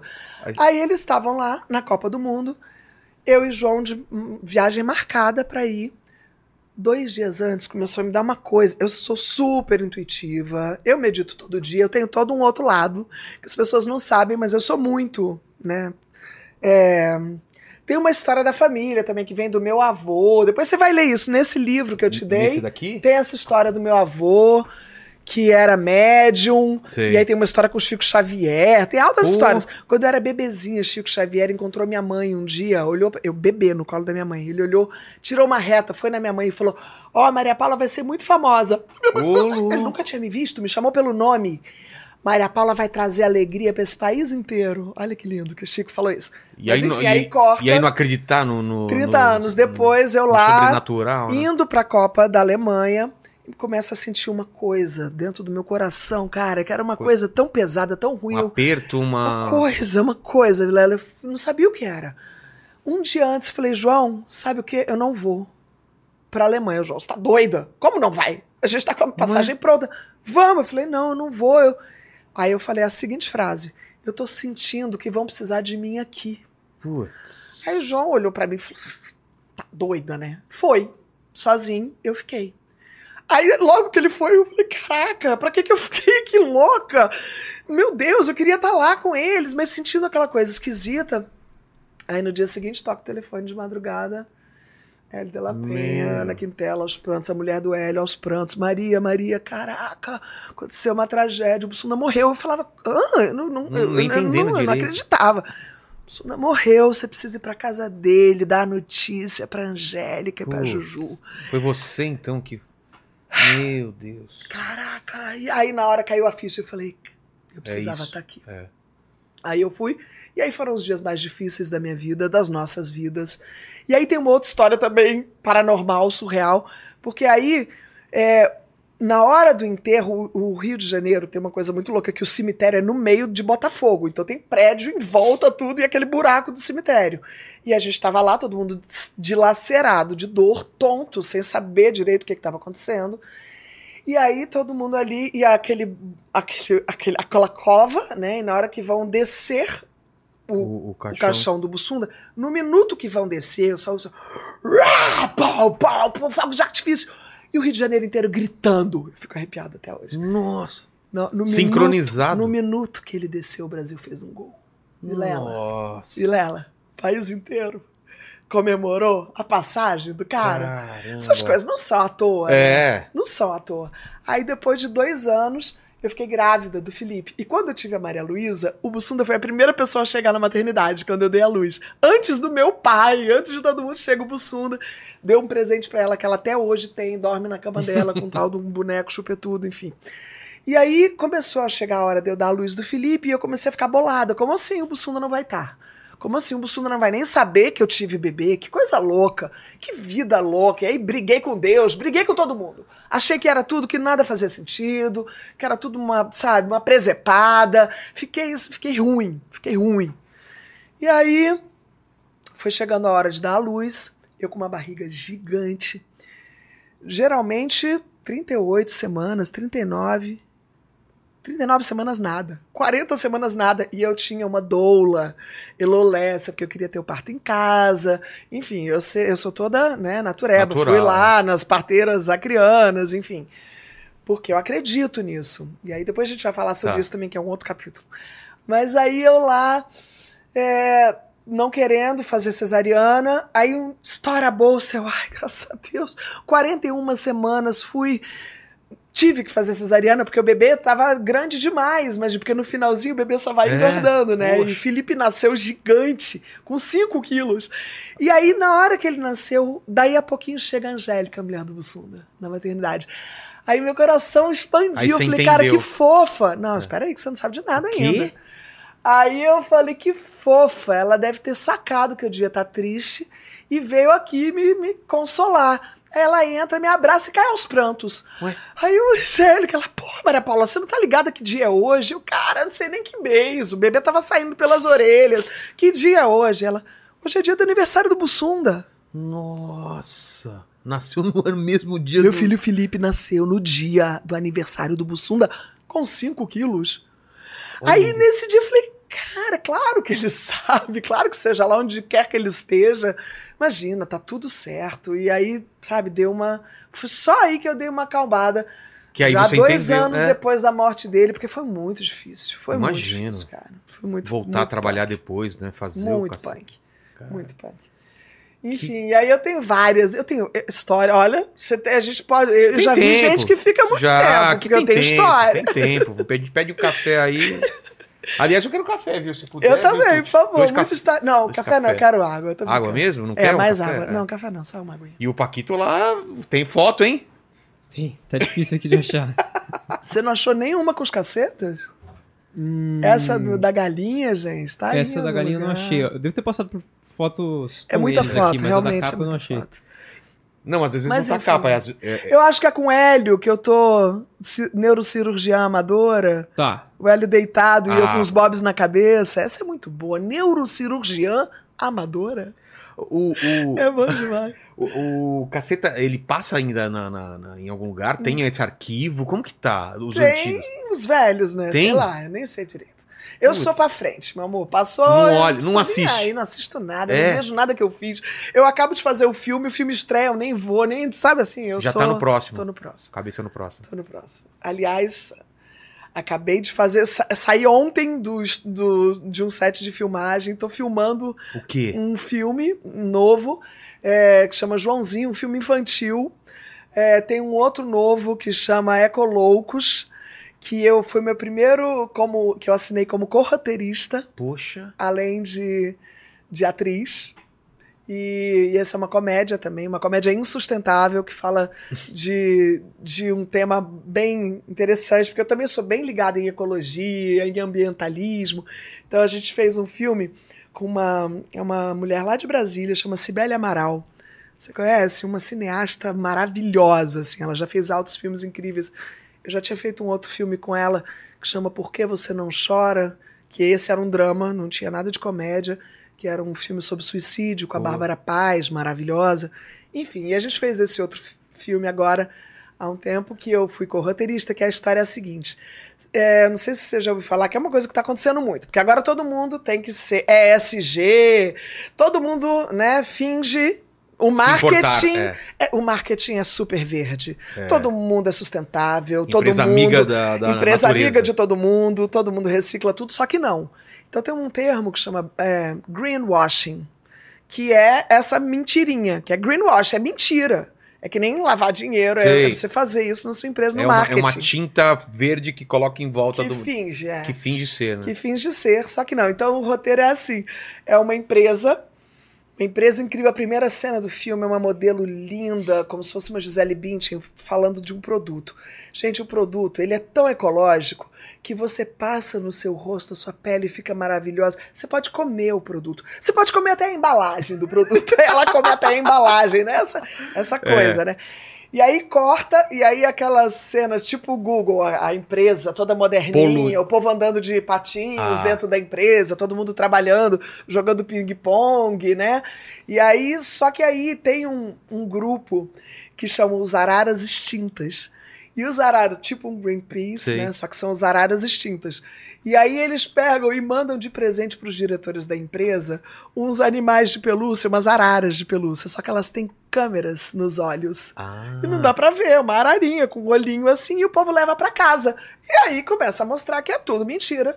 Que não tinha nada, e ninguém nem recicla lixo, ninguém faz nada, que era uma balela. E aí vaza na internet, dá uma merda horrorosa. As, as é, ações dessa empresa caem na bolsa. O CEO fica puto, vai pra empresa, chama os diretores. Vocês são uns idiotas, como é que vocês fazem isso? Vocês vão ter que é, vocês vão ter que se retratar, vocês vão ter que fazer, participar de um reality show é, de reeducação ambiental. Não, não vamos de jeito nenhum. Como é que isso foi vazar desse jeito? Sei lá, deve ter sido Paula Lavigne, Caetano Veloso, esse povo de esse povo de, de ecologia. Aí, não, nós não vamos fazer, vamos fazer sim. É aquele programa da Maria Paula. É o Ecoloucos, e aí eu faço eu mesma. Ah. num programa, num reality show que eu apresento, que as pessoas precisam se reeducar ambientalmente. Então precisam aprender a separar lixo, a fazer as coisas mais básicas. Então é muito legal, é um roteiro muito bacana. Já tá, e aí eu vou e eu filmo na Amazônia. A minha participação, e aí, pô, incrível, Mas no meio da que estreia? floresta. A gente filmou em 2022. Ah, tá. E 2023 ele tava, né, foi editado e agora tá Finalizando. quase pronto. A gente Então, deve lançar agora em 2024. A gente quer lançar antes da COP de dois, porque ano que vem a COP é no Brasil, né?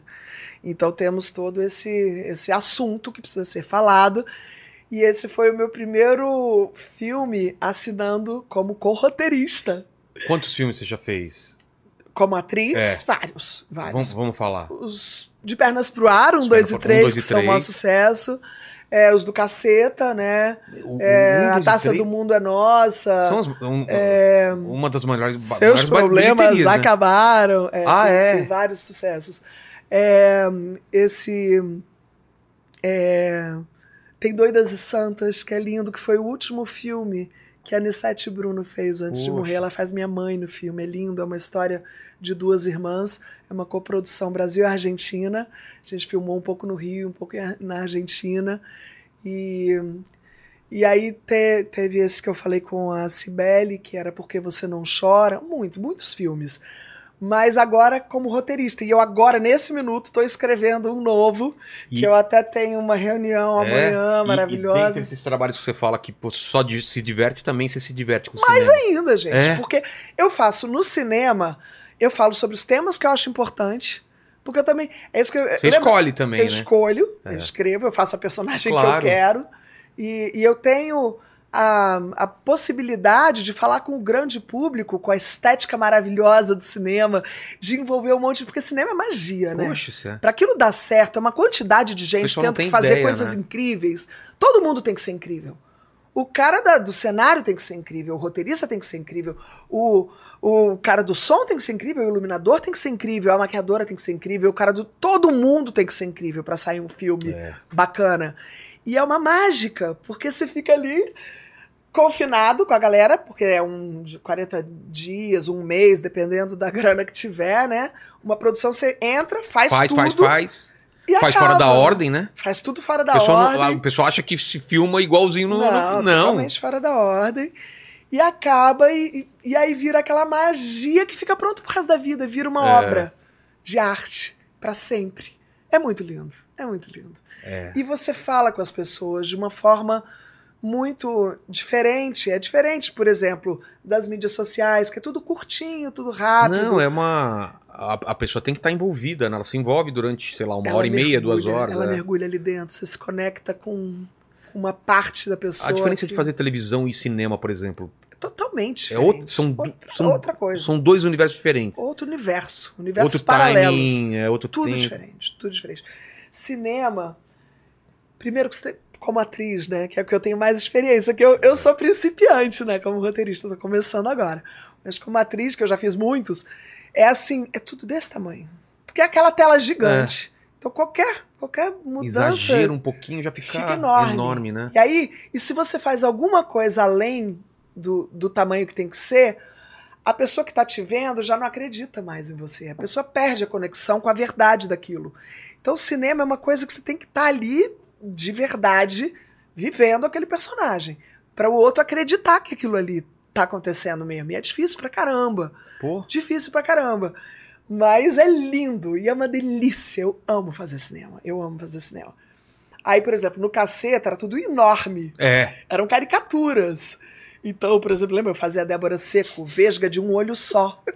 Era uma coisa. Ai, gente, poxa, não, não acredito que vocês vão fazer isso comigo. Cara, você dá um eu não texto, consigo fazer isso. vesga de um olho só, é uma coisa que exige uma concentração enorme. Não dá. Não, eu não Dá. consigo, não dá. Enfim, Ah, meu Deus! E não doía? Não dói? Não. Que legal. Que, que, que o É muito pessoal, quando o pessoal te encontra, quais são as coisas que ele lembra? Ah, eu lembro daquilo. Da...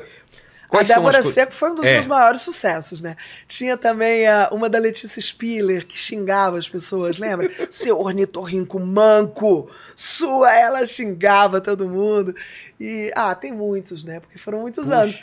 Tem muitos personagens que fizeram muito sucesso e realmente eu sou uma sortuda, porque eu faço o que eu gosto e mais do que isso, eu faço o que eu acredito. E eu faço ainda cercada de gente incrível, Talentoso. genial. Que nem você falou, a- a- os meus convidados sempre têm uma inteligência Maior, maior que a minha. Eu também, eu sempre tive no meio de uma galera muito além de mim, muito, muito, de, em todos os níveis. Assim, uma galera top mesmo. Então eu sempre tive muita sorte. Isso é legal, né? Você tá no meio do. Fala, meu, olha o que eu tô fazendo aqui, né? Dá a impressão que você tem a câmera de fora e vendo você lá, né? Que sorte! É. Eu sei, a minha vida inteira, eu, eu chego de noite, eu respiro fundo e falo: caramba, que incrível, que sorte esse lugar que eu tô, isso que eu tô fazendo. Agora então. É isso que eu ia falar. E, e o que mais tem pra fazer? Você já fez tanta coisa legal. O que mais que você não fez ainda que você gostaria de fazer? Não, ainda tem milhares de É? coisas, milhares. Mas agora, porque aí tem esse lado B que as pessoas não conhecem muito, mas depois eu me formei em psicologia, fui para Globo já formada. Quando eu me mudei para o Rio, eu já tinha me formado em psicologia. E aí eu fui estudar, eu queria, lembra, cuidar do corpo e da mente. Fui estudar medicina chinesa. E aí fui para o IARG, Instituto de Acupuntura do Rio de Janeiro. A estudar acupressura. Eu tinha uma clínica que chamava TAU, Academia da Saúde, que as pessoas pagavam uma mensalidade e faziam várias atividades ali. Eu cuidava do Romário. O Romário, Ah, é? quando ele jogava no Flamengo, ele tinha às vezes problema no joelho e eu fazia, cuidava do Bussunda muito, que tinha asma, né? Cuidava, cuidava de geral, assim. Então eu sempre tive essa coisa de healer, né? De, de uma pessoa que gosta de curar. de gente, eu gosto de gente. Seja, seja fã, seja cuidando, curando, agora como embaixadora da paz, cuidando, né, de população invisível, gente carente, gente que está precisando de uma força. E, e aí, enfim, na época do IARGE, era o auge do Cacete Planeta. Então, quando eu fui me formar, eu tinha no último semestre, sempre tem essa coisa do estágio, você tem que fazer, senão você não se forma.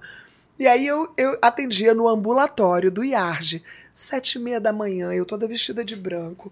A pessoa chegava Ah, eu pra ia fazer falar, não estão gravando, isso é um quadro do cacete, não é possível, né? Cadê? Pegadinha do Faustão. Isso Todo mundo muito procurava a câmera. Eu falava, É, não, não, não, Deixa eu sentir seu pulso, posso ver sua língua. E as pessoas Tá, onde estão ficavam- as câmeras? Tá bom, Maria É Paula, bom. cadê? Que e era de verdade, né?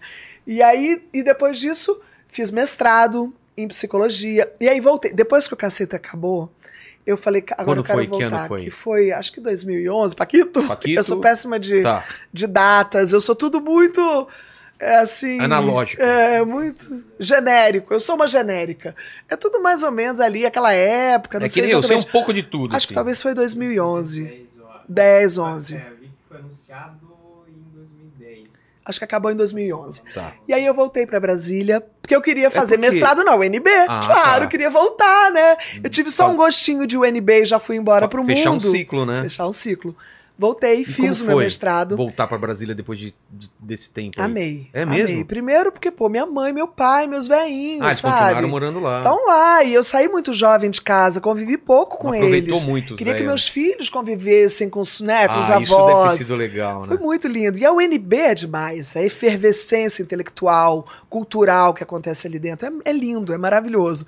E eu entrar, voltar, ir para psicologia, para saúde mental, que é uma área que me interessa, que eu, que eu acredito, sabe? Eu acredito que a gente pode melhorar, sabe? A nossa, E num, a nossa e saúde num mental. tempo que as pessoas estão muito doentes nessa área, E né? estamos vivendo, em todas as áreas, estamos vivendo um, um mundo doido Tá demais. muito doido. com o povo adoecido. E a própria violência é um sintoma disso. É. E aí eu comecei a fazer um monte de coisa. Na verdade, a coisa de embaixadora da paz veio. Como Você que viu? Eu mandei um filminho pra você assistir. Você não assistiu, né? Seu danado não fez Nem, nem me mandaram casa. esse filme, não. Mandaram pra nós aí? Depois você reclama com a aí? produção. Dá tem pra um colocar? filminho. Ah, eu te mando. Tem Deixa aí? eu te mandar pra você colocar. O filme Pô. tem uns. Tem Ah, é legal, porque aí eles veem também em casa. Vamos. Deixa eu te dar. Eu vou mandar. Ó. Eu mando pro, pro e-mail, eu vou te mandar um link. E aí você abre aí, pode ser? Pode ser. Eu mando pra onde? Para Fábio. Tem contato da Fabi? Peraí. É porque eu. Deixa eu ver aqui. Me dá, eu posso mandar para um. para um. para um e-mail, pode ser? Na DM do Insta. É, no Instagram acho mais fácil. Mais rápido. Porque é um Vimeo, né? Ah, não, eu vou te mandar um Google, um Google Drive. Boa. Eu vou mandar para onde? Eu não tenho nenhum de vocês, porque O falaram Paquito direto com o manda. meu assessor. É, eu mando. O tu manda para ele mesmo lá. Aqui, ó, Paquito. É esse daqui. E esse filme. Quer falar sobre ele ou, ou aí a gente ele primeiro? passa Tá, ele, tá porque aí fala toda a minha trajetória. Mas como, é que foi como, é, como foi, foi? a minha o meu upgrade de garota propaganda das organizações Tabajara para embaixadora Você da vê, paz? é um, é um salto. um salto quântico, vamos Como combinar, foi? né? Foi incrível, o filminho ah, explica tudo. Tá, tá. Não, o filme é essa trajetória, Entendi. esse passo, esse passo a passo vai mostrando assim as as diferenças. Eu vou contando mais ou menos enquanto ele acha, tá. Porque quando a Maria Luísa nasceu, minha primeira filha, bom, eu sempre tive essa coisa, né, de, de, de pesquisar a mente humana, consciência, psicologia, saúde mental. Eu também sou fascinado por Eu esse amo. assunto. A gente teve. Essa semana mesmo, né, neu- neurocientista falando aqui sobre isso. Eu acho que Incrível, gente. tá E tendo muito avanço, né? é a fronteira da ciência hoje é o cérebro humano, né? A coisa mais legal, interessante que está acontecendo no planeta é isso. Porque pela primeira vez a gente está conseguindo filmar, É. gravar, onde quantificar, acende, né? onde acende. É lindo isso. Então tá rolando. E, enfim, eu sou, eu gosto disso. Eu sou uma pesquisadora É, da mente e a humana. gente. Foi segunda, né, que a gente teve aquele programa de, do, do neurocientista aqui que ah, mostrou o cérebro, né? Cada parte, o que que faz. E, meu, eu acho isso fantástico, É né? incrível, é. É. incrível, é muito lindo. E aí teve até uma coisa interessante que no eu escrevi outro dia um prefácio para um livro e eu escrevi isso, que é o seguinte, não sei se você acompanhou isso. Ano passado, eles estavam fazendo uma pesquisa, Mapeamento. um mapeamento com uma pessoa, era uma coisa de de, é, de epilepsia. Então Sei. a pessoa tinha um Tá tendo ataque muita pesquisa nessa Tava área. tendo. Só que o cara teve um ataque cardíaco e morreu na hora. E pela primeira vez eles re- recorded o- O que a atividade cerebral no momento da morte. Nossa. E eles viram que era Memory Retrieval Area, que foi acesa, a área da memória. Que é o lance De de, passar um O filme tal da. do filminho. Nossa. O tal do passadão do filminho. Olha que coisa interessante. Mas tem gente que a vida é tão chata que ele dorme nessa hora. Vai passar o filme da Tem gente que vida. é filme de terror, né? É, tem, tem fio- e tem gente que fala, nossa, minha vida, que chato. Aí ele dorme e morre, né? É, não, mas o mais legal disso, que Então, é a as- minha a- visão. Viram isso? Que a parte da memória ela Sim, dá a uma parte acendida. da memória é a última. Então, peraí, antes de passar, Paquito, porque Tá. eu vou, vou falar o que eu escrevi nesse, nessa, nesse prefácio. Porque mais interessante que. Tudo bem, é importante você. Qual, qual é a sua, seu último suspiro? Tem gosto de quê? É. Né? A sua vida te trouxe o quê? Né? é O que, que você deixou segundo? aí nos seus últimos segundos? E a sua trajetória, né? O que, que ela deixou? Mas mais legal que isso é que com as pesquisas de, de física quântica, tudo isso, a gente vê que a gente está interligado. Então, quando passa o meu filme da memória, todas as pessoas que cruzaram comigo na minha vida vão também acender no cérebro delas. O que é que. Qual foi. Como é, É. que eu afetei elas? Ah, como é que a minha né? presença afetou a vida delas? Sim. Olha, o, olha a grandiosidade disso. E olha, pô, vamos ser legal. Vamos, vamos, vamos querer melhorar, vamos querer ser mais consciente, querer fazer coisas mais legais. Porque no final vai rolar esse passadão. Vai, o e o seu vai passadão lembrar- vai ser um mico é. ou vai ser legal pra O que, caramba? que o pessoal vai lembrar de você que que dessa, o pessoal vai lembrar de você? encontros, né? Que impacto você deixou pelo caminho que você Putz, percorreu? é verdade. Olha, e que coisa séria, né? É, porque se você pensa isso, realmente te dá um peso nas suas ações muito diferente do Claro. que. Ah, E que bom pensar vejo. nisso agora, enquanto a gente ainda tá vivo, e dá pra ajustar a nossa vida, Não, fazer o plano de Tem voo, que ser, melhorar. porque depois a gente não sabe se dá pra mudar, Né? tem que ser Claro, agora, né? agora. Então vamos, Não sabe? sei, não sei no que você acredita. Então vamos ser mais gentil com o outro. eu- Ao invés de fazer o comentário que deixa o outro se É. sentindo mal, que que faz o outro se sentir isso? bem. Sabe? Ajuda. Vamos. Então toda essa minha. Esse trabalho com cultura de paz é, é ancorado nessa ideia de que. Essa, essa corrente boa. É, do, da, da coisa, né, do, do, do círculo concêntrico que vai. Nada acontece por acaso, Expandindo. nada está separado. Nada está separado. Qualquer coisa que você fizer vai ter uma consequência. Que vai ter outra consequência, que vai levar a outra. Que vai levar a outra. efeito borboleta, Exatamente, né? o efeito borboleta. O efeito. E isso. Uma pequena coisa que você faça boa, você às vezes não tem noção do tamanho lá na frente que aquilo vai gerar, né? Exatamente. Então, se você faz Uma um coisa que a gente tá boa, falando aqui. Você não tem noção que daqui 10 anos alguém vai assistir um trecho do que você falou aqui e pode mudar a vida dela ou pode trazer um problema pra ela. Eu que já assisti vários programas seus, É sei que no mesmo? final você vai me perguntar qual que é o Sim, mico aí- que você não queria que fique acontecesse É. de novo na sua carreira. Isso eu vou dizer no final, mas agora Tá. eu vou dizer pra você o que, que eu acho que foi o topo da minha carreira até agora, além de estar aqui hoje, claro. Que isso, né, Que é o que a gente vai o, o mostrar. Cacete e Planeta MTV, nós estamos lá embaixo, assim. É isso daqui, não, né? Não. Hoje tá aqui e ter a oportunidade de mostrar para as pessoas o que eu tô fazendo, pra mim, é mais Poxa. importante ainda. Porque você vai ver a, O você tamanho, vai ver né, o do- do- tamanho. a Olha aí, mostra aí, vamos botar aí. Vamos lá. É, vai vai tá com. Tem som? Tem som. Tá. É, sou eu narrando. Ah, então é melhor colocar, colocar o fone pra gente? ó? colocar na TV aí pra vocês. Mas Vai aí vai TV. dar. Vai voltar o É. som pra aí. Ou vai ficar baixo. Não, então bota só fone pra É, ele, dá porque um- eu já ouvi É, ela já 400 sabe, me mil dá o fone vezes. pra isso aí. mim. Vamos conversando enquanto eles preparam isso. Porque senão o, o som daqui volta para pro pessoal lá. Maravilhoso. Valeu aí, Paquitos. Aí você me fala quando tiver no ponto aí certinho. Que aí você vai entender essa minha trajetória. Tem, porque... Maria Paula, tem alguma coisa em você que eu não sei, como eu e meu pai, assim, da Elis Regina, já te falaram isso, sim? um, um sorriso. É né, um uma sorriso, esse olhinho mais fechado quando você sorri. É, É muito aquelas imagens que a gente vê antiga da, da Elis, né? é, eu adoro. Tem uma coisa, né? Que é uma pessoa que, que eu queria ter conhecido, trocado ideia, imagina. Nossa, que Sentar com ela e falar durante uma ou duas horas com a Elis. Nossa. tá certo aí já? Tá. Então vamos lá. Vamos ver. Quando quiser aí, Paquito.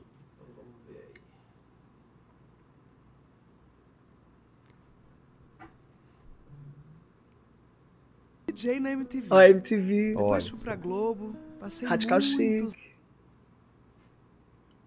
E na internet que não Cué, consegue. cué, Ah. cué, cué, cué. Ó, Bussunda, cacete Porque você tá planeta. puxando do. do- É, deixa eu burro. baixar o- É melhor baixar o vídeo, né? Olha isso. É muito boa essa, né? Mulher silicone. Caramba. Não, baixa o vídeo. É Não, melhor então do que dá um tempo, é, dá um tempo. Pra já puxa de uma vez, assim. Hã? Mas, Vou deixar baixando. Tá, deixa baixando. boa. Então, deixa eu te contar isso, né? de- da- da importância que eu acho de estar aqui hoje, de poder falar dessa, é, dessa transição que eu consegui fazer na minha carreira, que eu acho muito bacana isso. Mais legal do que conseguir fazer a transição é poder estar aqui contando pra você e inspirando um monte de gente que tá É. em casa achando que, ah, não, minha vida já foi. É, Você também pode fazer aí a mudança que for, a transição que a for. hora que for, não tem essa coisa, não não. tem essa. Ainda mais hoje em dia, né? E A cada gente tem mais vez vai ficando hoje. mais com mais significado a coisa. É. Porque, por exemplo, agora eu tô trabalhando, quando eu trabalho como embaixadora da paz, cara, eu trabalho assim, lá no nó da violência, com um moleque que, sabe, que já foi cooptado pelo tráfico. E aí É. eu olho dentro do olho do garoto e falo, olha aqui, eu trabalho com cultura de paz. O meu negócio, eu, não, eu nunca gostei de direito, eu não sou juíza. Não, a mim não me cabe julgar, Julgar. ninguém. Ninguém. Pelo contrário. O que eu acho é que quando o outro tá fazendo coisa ruim, mandando mal, ele tá precisando é de ajuda. Claro. Ele tá precisando. é, sabe assim, eu acho que violência é distúrbio mental. A violência vem da, sabe, do distúrbio. A gente, um- uma sociedade que não está saudável psiquicamente, ela começa a ficar violenta. E a gente está vivendo isso É. hoje de uma forma muito intensa. Então eu acho tão importante eu poder trabalhar com isso. E desse jeito que eu vou, qualquer lugar que eu vou, todo mundo abre as portas, me facilita e eu consigo falar e, e promover, sabe, reflexões. Isso que eu tô te falando. Pô, quando eu falo isso, todo mundo que ouviu essa historinha que eu te É. contei vai falar: peraí.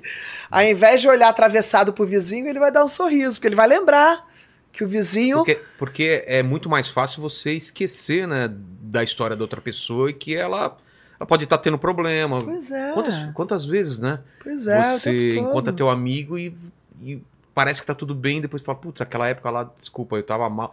Caramba, por que você não me falou? Porque você não Exato. teve também o cuidado de Exato. perguntar. E aí, você precisa de alguma coisa? Como você tá?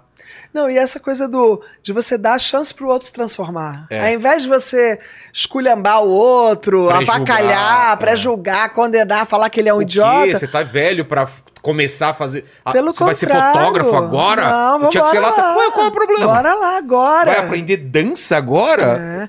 Não, e isso, e aí, na Embaixada da Paz, eu tenho isso como inclusão radical. É. Aí mesmo com, por exemplo, agora que a gente está nessa polarização forte né, política, Sei. eu sou suprapartidária, eu sou embaixadora tá da paz. disso, é. Então, é, eu, tanto de um lado quanto do outro, é claro que eu sou gente, eu voto, eu tenho ali as Tem minhas sua opinião, convicções. é. Mas eu, como embaixadora da paz, quando eu vejo, por exemplo, um político corrupto, ao invés de, de esculhambar ele, eu vou chegar do lado dele e vou dar um monte de ideia boa pra ele. Eu acho que ele, mais do que ninguém, tá precisando de uma pessoa como eu do lado dele pra dizer coisas, pra ele se transformar.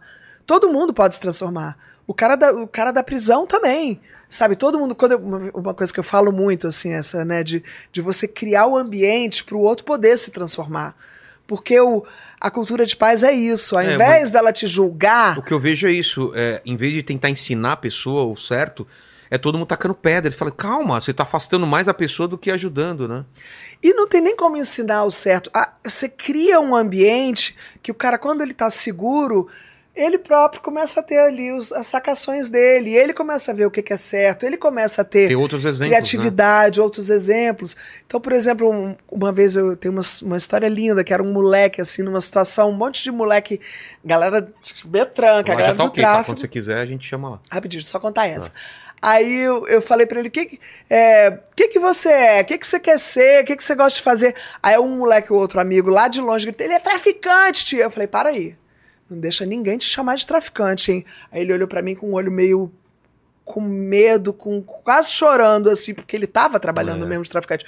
Aí ele olhou pra mim e eu falei: não deixa ninguém te chamar de traficante. Você não tá tendo nenhuma outra oportunidade nesse momento de fazer nada melhor. Pode ser até que talvez você esteja trabalhando nisso agora. Mas o que, que você gosta de fazer? Aí o olho dele iluminou. Ele falou: Eu gosto é de desenhar, tia. Eu desenho bem pra caramba. Eu falei: Eu tô vendo o arquiteto que você é. Eu tô vendo o grafiteiro, o street art. Eu tô vendo cobra que você pode ser. E eu vou ajudar, eu vou criar aqui um ambiente para você poder ser essa pessoa. Então a cultura de paz é isso. Sabe assim, não cabe a mim julgar, cabe a mim acolher para ajudar para o cara poder florir, florir, desabrochar, ser o que ele pode ser de melhor, porque a gente vive uma sociedade danada de ruim. Sim. Difícil. A, a- a- sociedade que a gente vive fica, fica fazendo você deixando de ser quem você é mesmo. Exatamente. Não, e, e condenando as pessoas. Eu vi você falando com o Calerron também, a É. coisa, né? Até esse, esse elitismo cultural, estrutural, Ah, é, leia mais, horroroso. é, vai, horroroso. vai ler, vai aprender. Fala, não, pô. Cara, ensina. peraí, ninguém. Oi, oi, né? E, e essa, mesmo essa ideia, né, de é, é, o cara.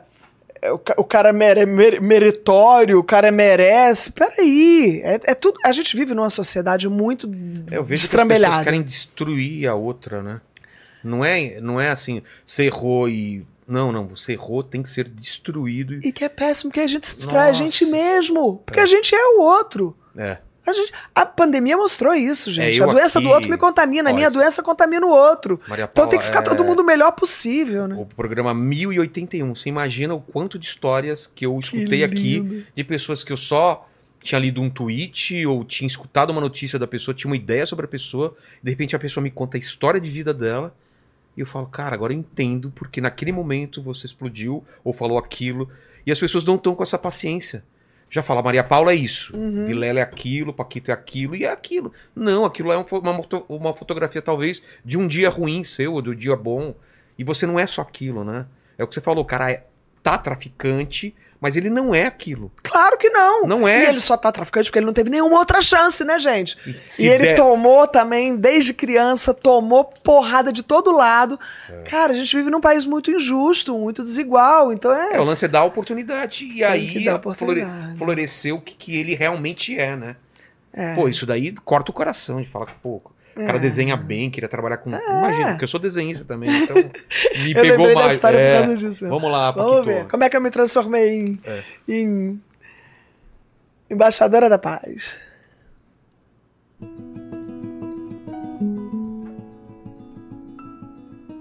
Eu comecei a trabalhar com 18 anos. Comecei como VJ na. Novinha, gente. Depois fui pra Globo, passei muitos anos fazendo humor no Caceta e Planeta. Mas a Maria Paula que vocês vão conhecer agora é uma mulher que se dedica a uma missão pra lá de importante. Eu sou embaixadora da paz. Essa transformação aconteceu quando a minha primeira filha nasceu. A Maria Luísa chegou trazendo muita novidade. Na época, o Ministério da Saúde me colocou em rede nacional, preconizando seis meses de aleitamento exclusivo. Eu falava na campanha: não dê nem água nem suco para o seu bebê, só leite materno. Só que o Ministério do Trabalho não garantia seis meses de licença maternidade. o país propondo de maneira enfática às mulheres que amamentassem por seis meses exclusivamente e concedendo a elas apenas quatro meses de licença maternidade. Esta aberração foi identificada pela madrinha de uma das semanas da amamentação organizadas anualmente no país, Maria Paula, que chamou atenção para tal desencontro e solicitou que isso fosse modificado. No dia em que foi aprovada a lei que aumentou a licença maternidade de quatro para seis meses em todo o território nacional, eu entendi que a minha vida tinha mudado, que eu podia de verdade contribuir para melhorar a vida de tanta gente nesse país. Alguns anos depois, quando meu segundo filho nasceu, o Felipe, eu participei de uma outra revolução. A Fiocruz havia desenvolvido uma tecnologia de pasteurização de leite humano e me convidou para ser a madrinha da campanha. O Felipe ganhou uma irmãzinha de leite, a Juju. Nessa campanha, a gente conseguiu alcançar uma meta de redução de mortalidade infantil que estava programada para acontecer muitos anos depois. Imagina a minha alegria em perceber que as nossas campanhas estavam diminuindo a mortalidade infantil, aumentando a licença maternidade, trazendo esperança para esse país. Mas eu percebi que a esperança precisava chegar também nas populações invisíveis. Por isso, criamos um programa para instalar salas de amamentação dentro das penitenciárias femininas do Brasil. Nas palestras, eu mostrava para as mulheres que o vínculo afetivo entre a mãe e o filho podem acontecer independente do lugar que a pessoa esteja. A transformação da minha trajetória me tornou uma artivista. Mistura de artista com ativista.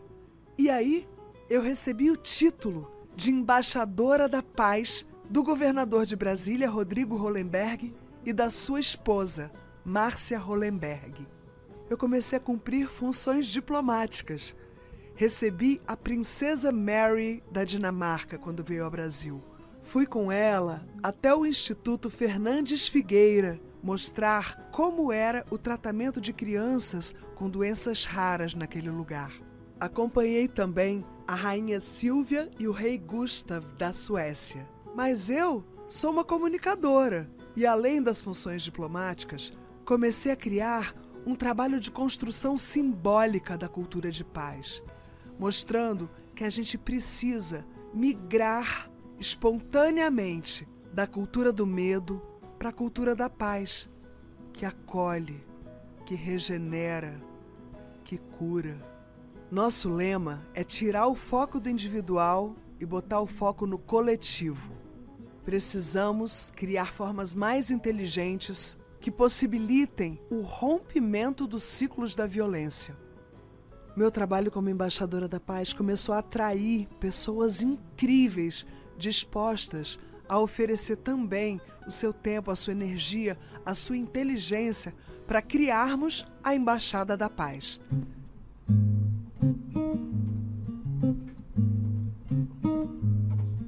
Momento em que o país comemorava seus 200 anos de independência, uma reflexão essencial aconteceu na terra máter do Brasil. Como inaugurar uma fase em que um processo civilizatório mais avançado possa se dar por aqui? Em 2022, entre o primeiro e o segundo turno de uma eleição polarizada, a Embaixada da Paz lembrou que somos um só povo, criativo, soberano e pronto para ocupar seu lugar no protagonismo pacifista do cenário internacional. Foram 48 horas pela paz, celebrando nossas origens indígenas, europeias e africanas e mostrando que nossas diferenças étnicas e culturais podem se expressar enquanto vantagem estratégica ao serem integradas de forma harmônica. A força da capoeira, a música popular brasileira, que é considerada uma das manifestações artísticas mais sofisticadas do mundo, a dramaturgia e a sabedoria ancestral, reconhecida como aliada importante na solução para os desafios do aquecimento global. Nossas nações indígenas cuidam da proteção das florestas, o que por sua vez sustenta a biodiversidade do planeta.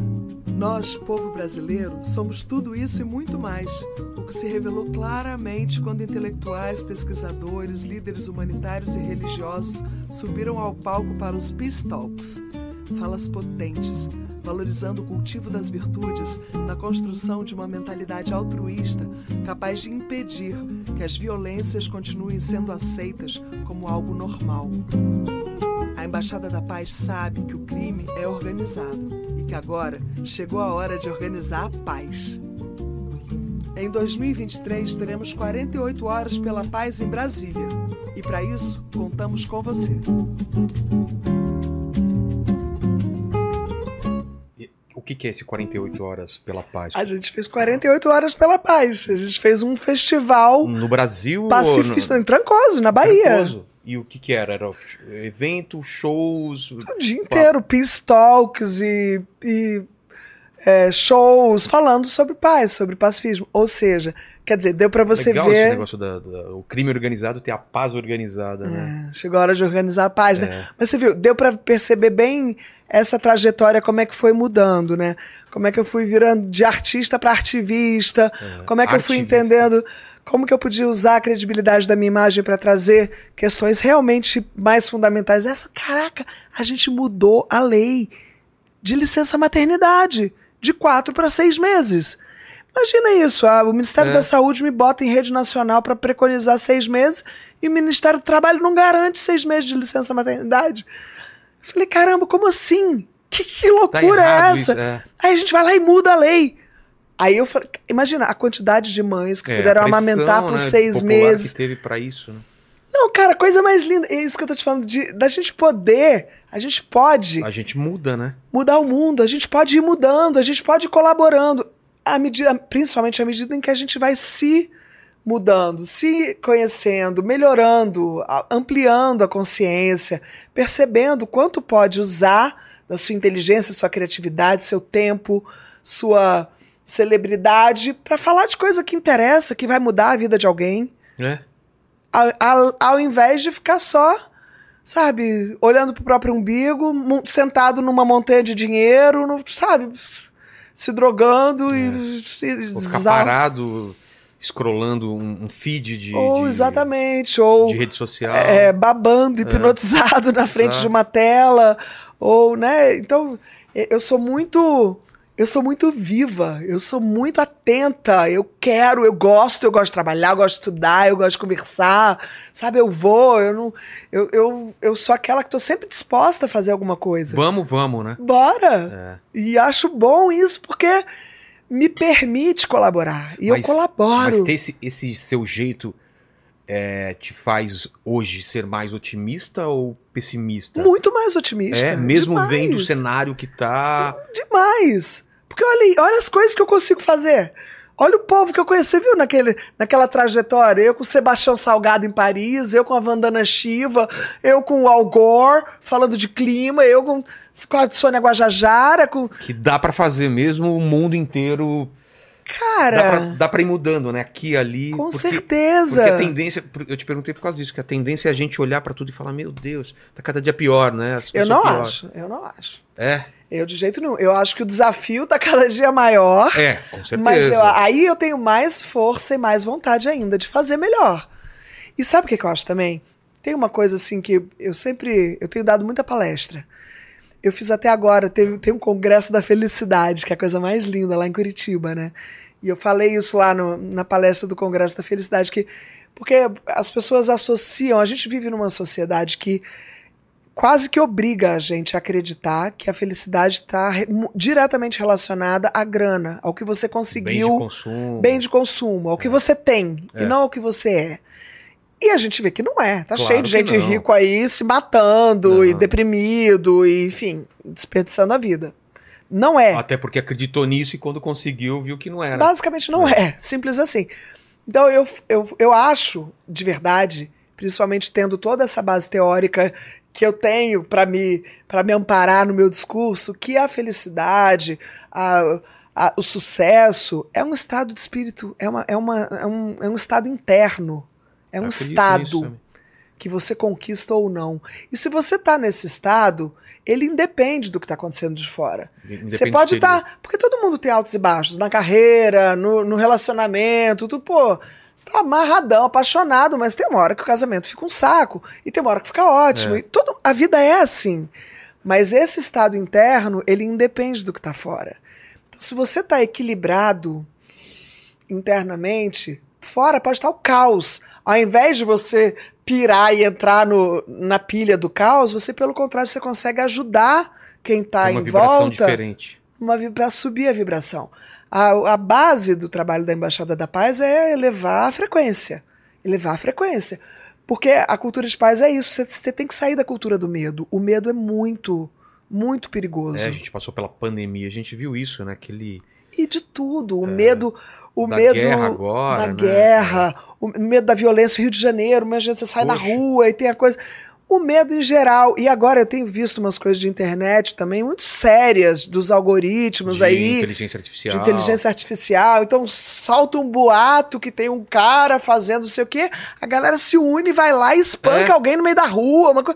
Sabe assim, coisas muito loucas. A gente tem que sair da vibração Uma coisa do medo. medieval até, né? Tem que sair da vibração do Pedro medo. Bial, o Pedro Bial também falando que pegaram a imagem dele, inteligência artificial, vendendo um produto X lá que ele nunca fez. Isso vai ser cada vez mais normal agora, de você não conseguir diferenciar o que, que é real e o que não é, né?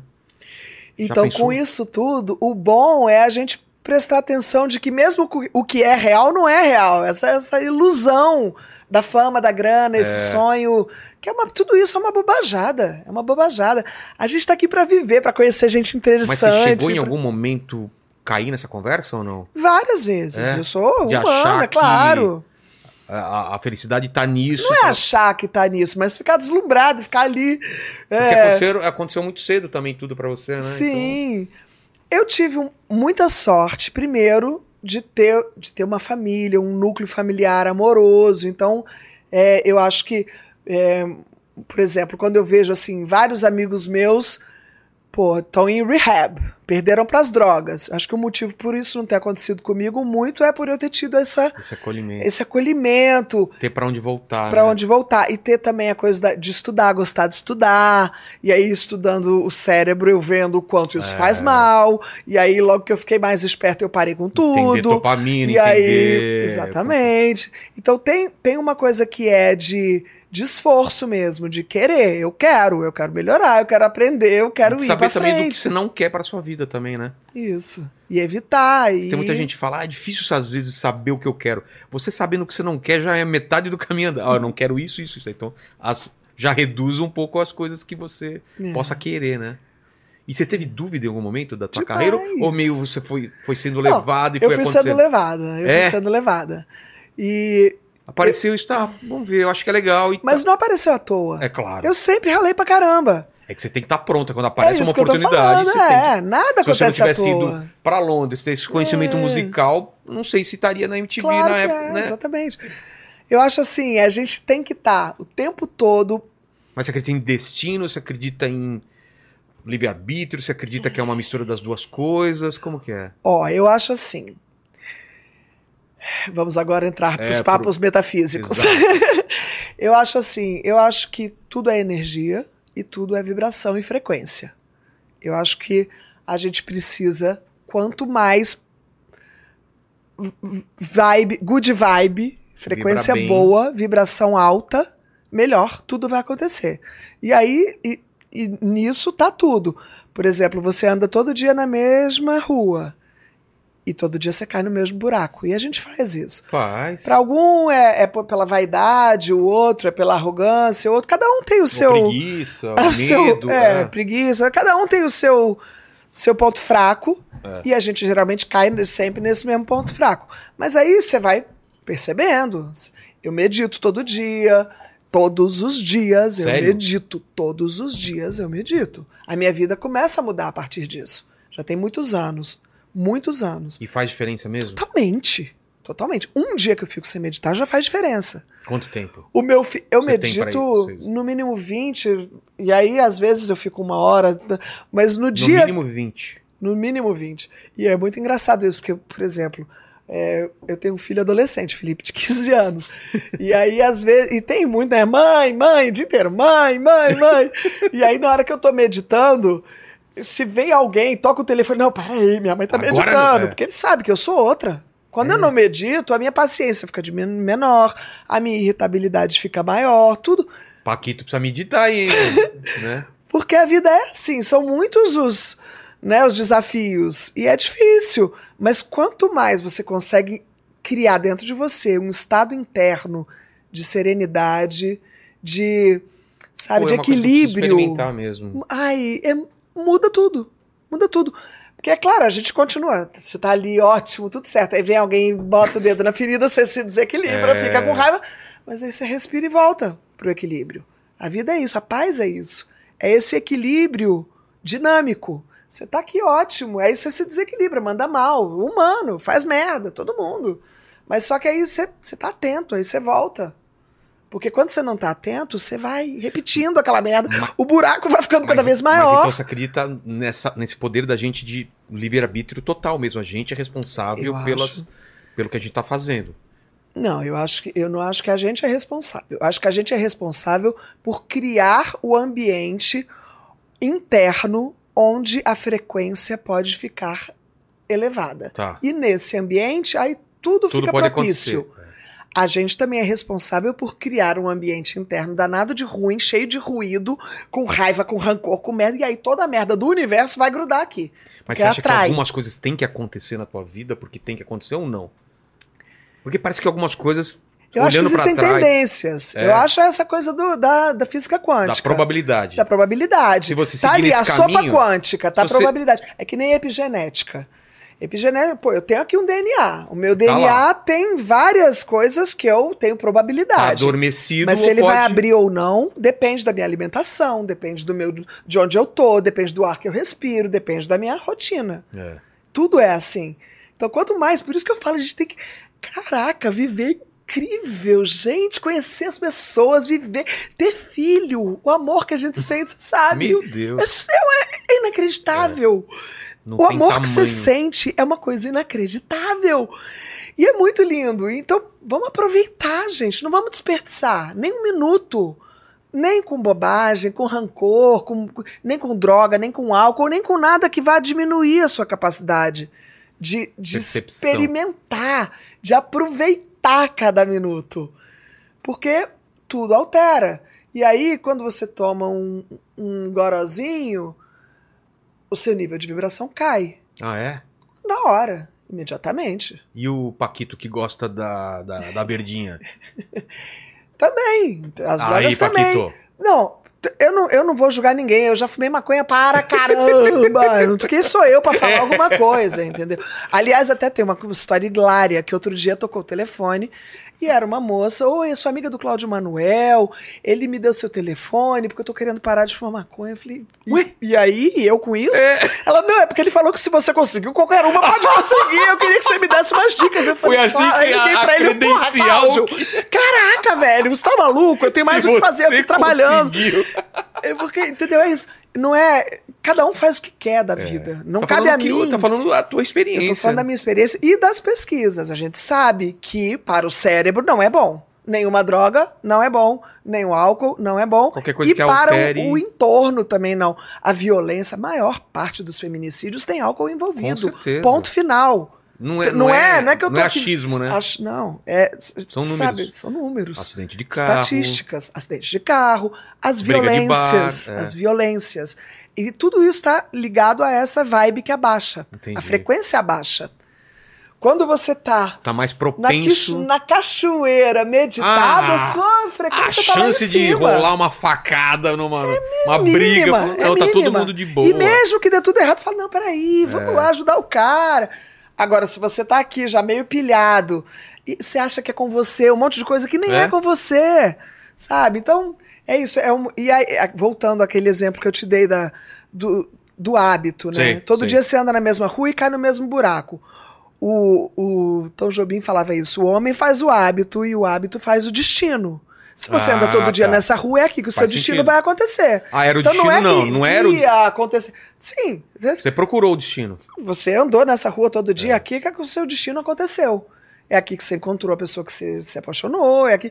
E e isso é de um modo geral. Por isso que muitas pessoas repetem é, padrões e não conseguem sair dos padrões, né? Tão difícil. Casa com uma pessoa com um problema, depois separa e vai achar o mesmo problema na outra pessoa porque não resolveu aquilo antes.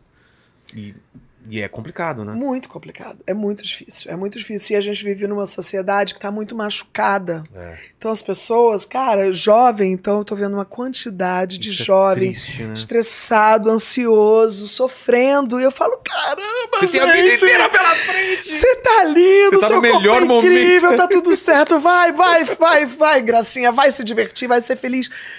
Pô, caramba, como assim? Mas não, mas é real, eles estão vivendo aquilo.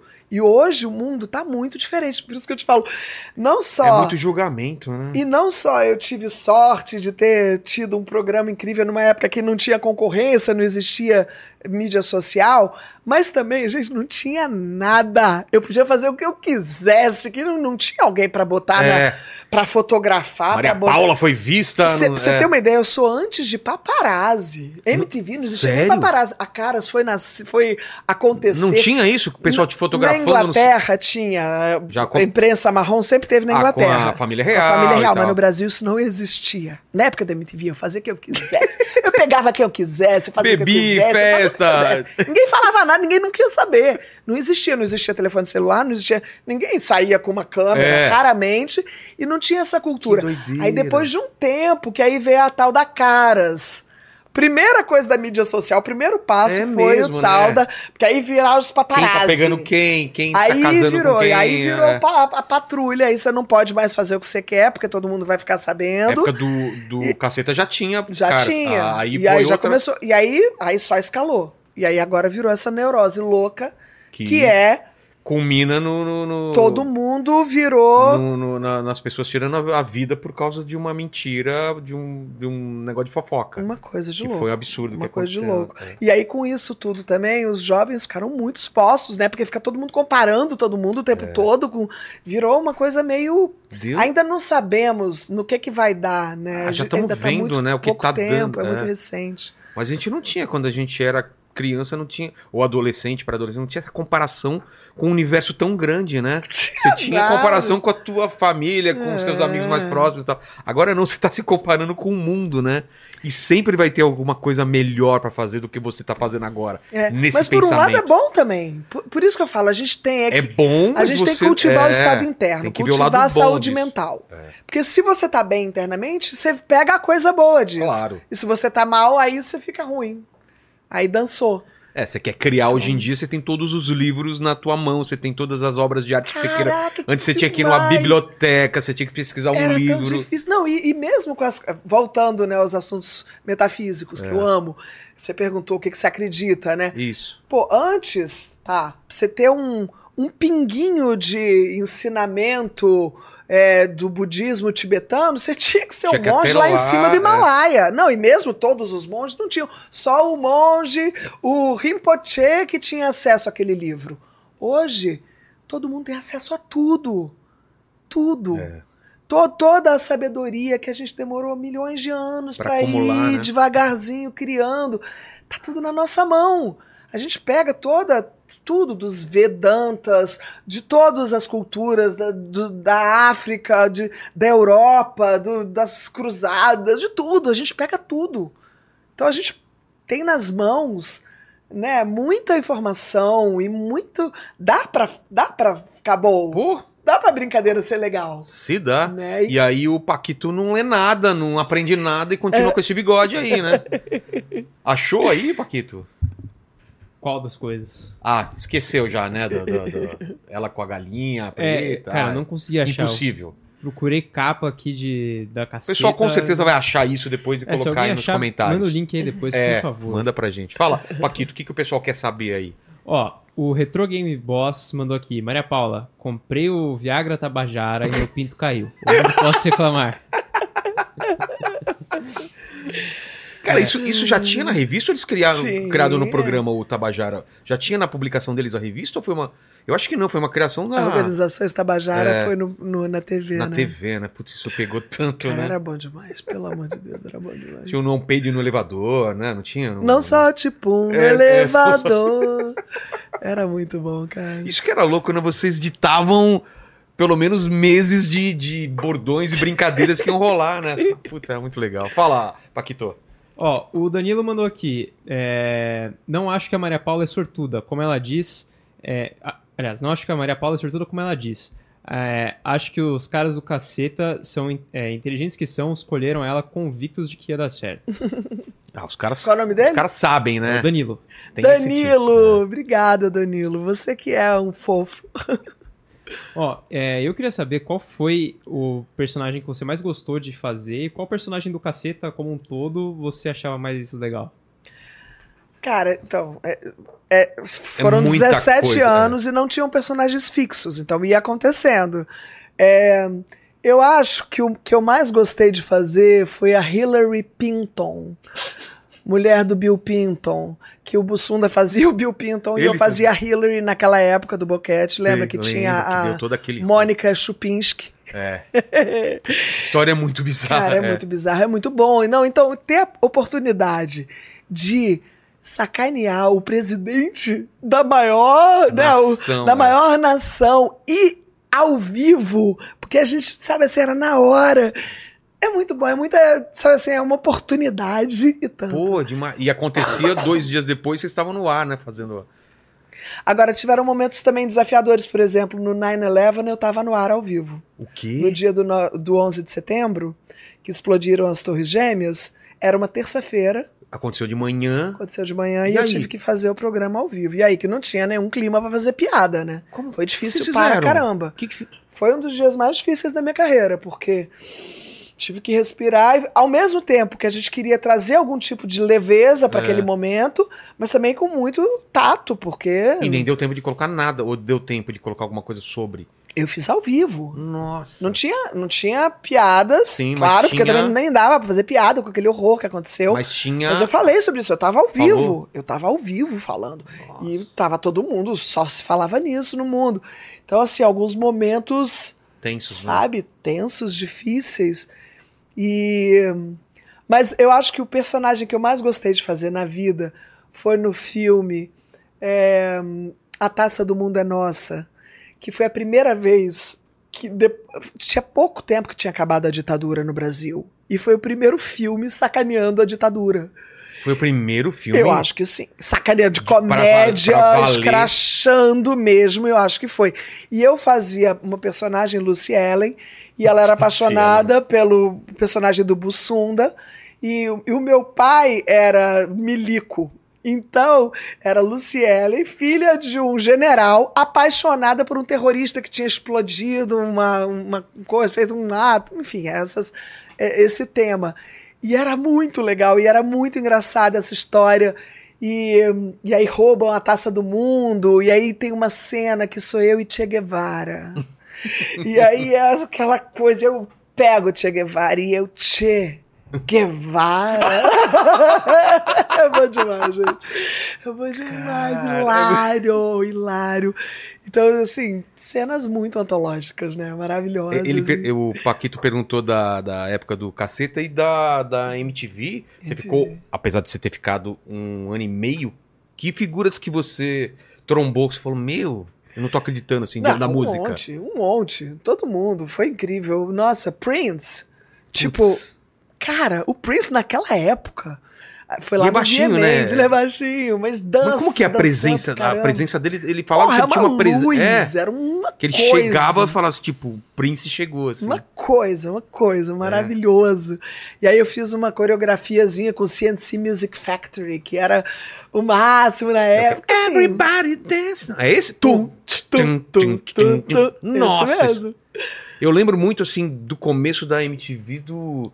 Do. Como que era? Grooves in the Heart? É, era da. Delight. Delight, né? Delight. Nossa, isso tocou pra caramba. E eu acho que era logo no comecinho, né? Que rolou da MTV. Totalmente, totalmente. E era uma época que se fazia clipe pra caramba. A galera assistia MTV pra, pra ouvir a música, pra ver o clipe, né? Muito, muito, era incrível. E, de- Nossa. e- e fora do país, você falou que foi. O que, que você fez de- pra- da MTV? Pra onde você foi? Ah, eu fiz só esse via, Foi esse- VMAs só. E aí depois eu voltei e eu, eu foi pouco, foi rápida então a minha passagem rápido. na MTV. E é muito engraçado porque foi muito marcante. Até hoje tem gente que, ai, Maria Paula, MTV. Eu falo, gente, É, é muito Que ligado a essa, essa fase da MTV, porque foi a, a primeira. Primeira geração, né? é. É, e. e é, e, E, é daquela legal. época você, você, ainda tem amizade com alguém daquela época? Total, É? muito. A gente tem um grupo da MTV que a gente se fala direto. Sério? A Astrid, cara. A Astrid é maravilhosa demais. O Zeca, trazer a o Gastão. aqui, né, tem que Paco? trazer a Astrid. Imagino que tem gênia, história, né? gênia da raça. Maravilhosa. E, nossa, a gente tem muita, muita parceria aí da galera de trás das câmeras também. Por exemplo, esse negócio que a gente fez, o, o 20, o 48 Horas pela Paz, é, teve um monte de gente da MTV ali misturado que me ajudou, ajudou, né? que me ajudou pra caramba. É, um, é uma, uma galera, né? Que se fala ainda até que hoje. se fala e que, e que quer fazer coisa legal, assim, que tem essa pegada, né? De, e de uma coisa que não é só comercial, que não é só você chegar ali, entendeu? E, e vender, vender. É. Porque aí reforça aquela mentirinha de que você é o que você tem. E Exato. você não. Só Exato. que não, né? É. Fala, Então- Paquito. Ó, é, o Rafael mandou aqui. É, eu cresci assistindo Caceta e fez parte, fez muita parte da minha infância. Mas vocês tinham algum receio de crianças estarem assistindo os quadros e as piadas? Ah, assistia, né? Criança A assistia, é gente não tava nem aí. É. Aí é cu- culpa. Pô, Se problema pai tá dos deixando, pais. é, o pai, o problema é do pai problema do pai, não tô nem aí. É. Não, realmente a gente não tinha. E a gente sempre, sempre ouvia a gente falando. Eu assistia escondido do, de trás do sofá, porque meu pai não deixava e eu assistia assim mesmo. Tinha muito isso. É, era uma né? coisa transgre- transgressora. né? transgressora. Porque tinha, cara, o, o, o Caceta, ele, ele testou na Globo muita coisa que não se fazia antes, né? Total. De zoeira, de fa- falar algumas Total. coisas. Fala, Paquitos. Olha, a Gabriela mandou assim, ó. Queria que o caceta. Aliás, perdão. É, ela mandou. Acha que o caceta poderia ser cancelado pelas piadas hoje? Conseguiria, conseguiria se manter na TV aberta? Posso Gab- só falar uma Gabriela, coisa? É? Maria Paula, só vou falar o que, que o pessoal fala. A gente já falou sobre isso no especial que a gente fez no Rio com o Cacete Planeta. Ah, E lá eles estavam falando isso, né? Que a galera tem que se lembrar também de quando foram feitas as coisas, né? Não dá pra olhar com o olhar de hoje o que era feito há 10, 20, 30 anos atrás. Ah, não sei qual é a tua opinião, né? Não, eu acho que a gente já tá cancelado com certeza, quiçá até preso. É, hoje em dia ia preso, Tava- sem direito à apelação, né? É porque era outro mundo, era É. outra história, era outra vida, era tudo muito diferente, era outro Como universo. mudou, né? Em tão pouco tempo. né? muito, muito. E agora vai mudar mais ainda, né? Agora Com com, a certeza. inteligência artificial, Não, realmente vai mudar demais. Vai É. mudar demais. a gente viu muita mudança, né? A gente é pré-internet, né? E com a internet eu não imaginava que ia mudar tanta coisa em tão pouco tempo, né? Tá rápido, né? Tá muito rápido. Tá muito. Muito rápido.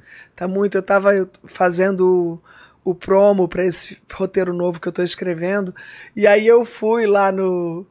é que chama? É, que a gente faz a imagem. é, Photoshop? Não, programa, você tá falando? Não, é um, ah, você entra dentro do Discord e tem Ah, o Mid Midjourney, Journey. Midjourney. É, Mid Journey. Uso direto aquilo. E aí eu fui, comecei a fazer, fiquei pensando, gente, cara, É, cara, aquilo é assustador. é surreal Você aquilo. coloca lá é, foto, selfie de Jesus Cristo é, na Santa Ceia, ele vai e fazer. sai na hora.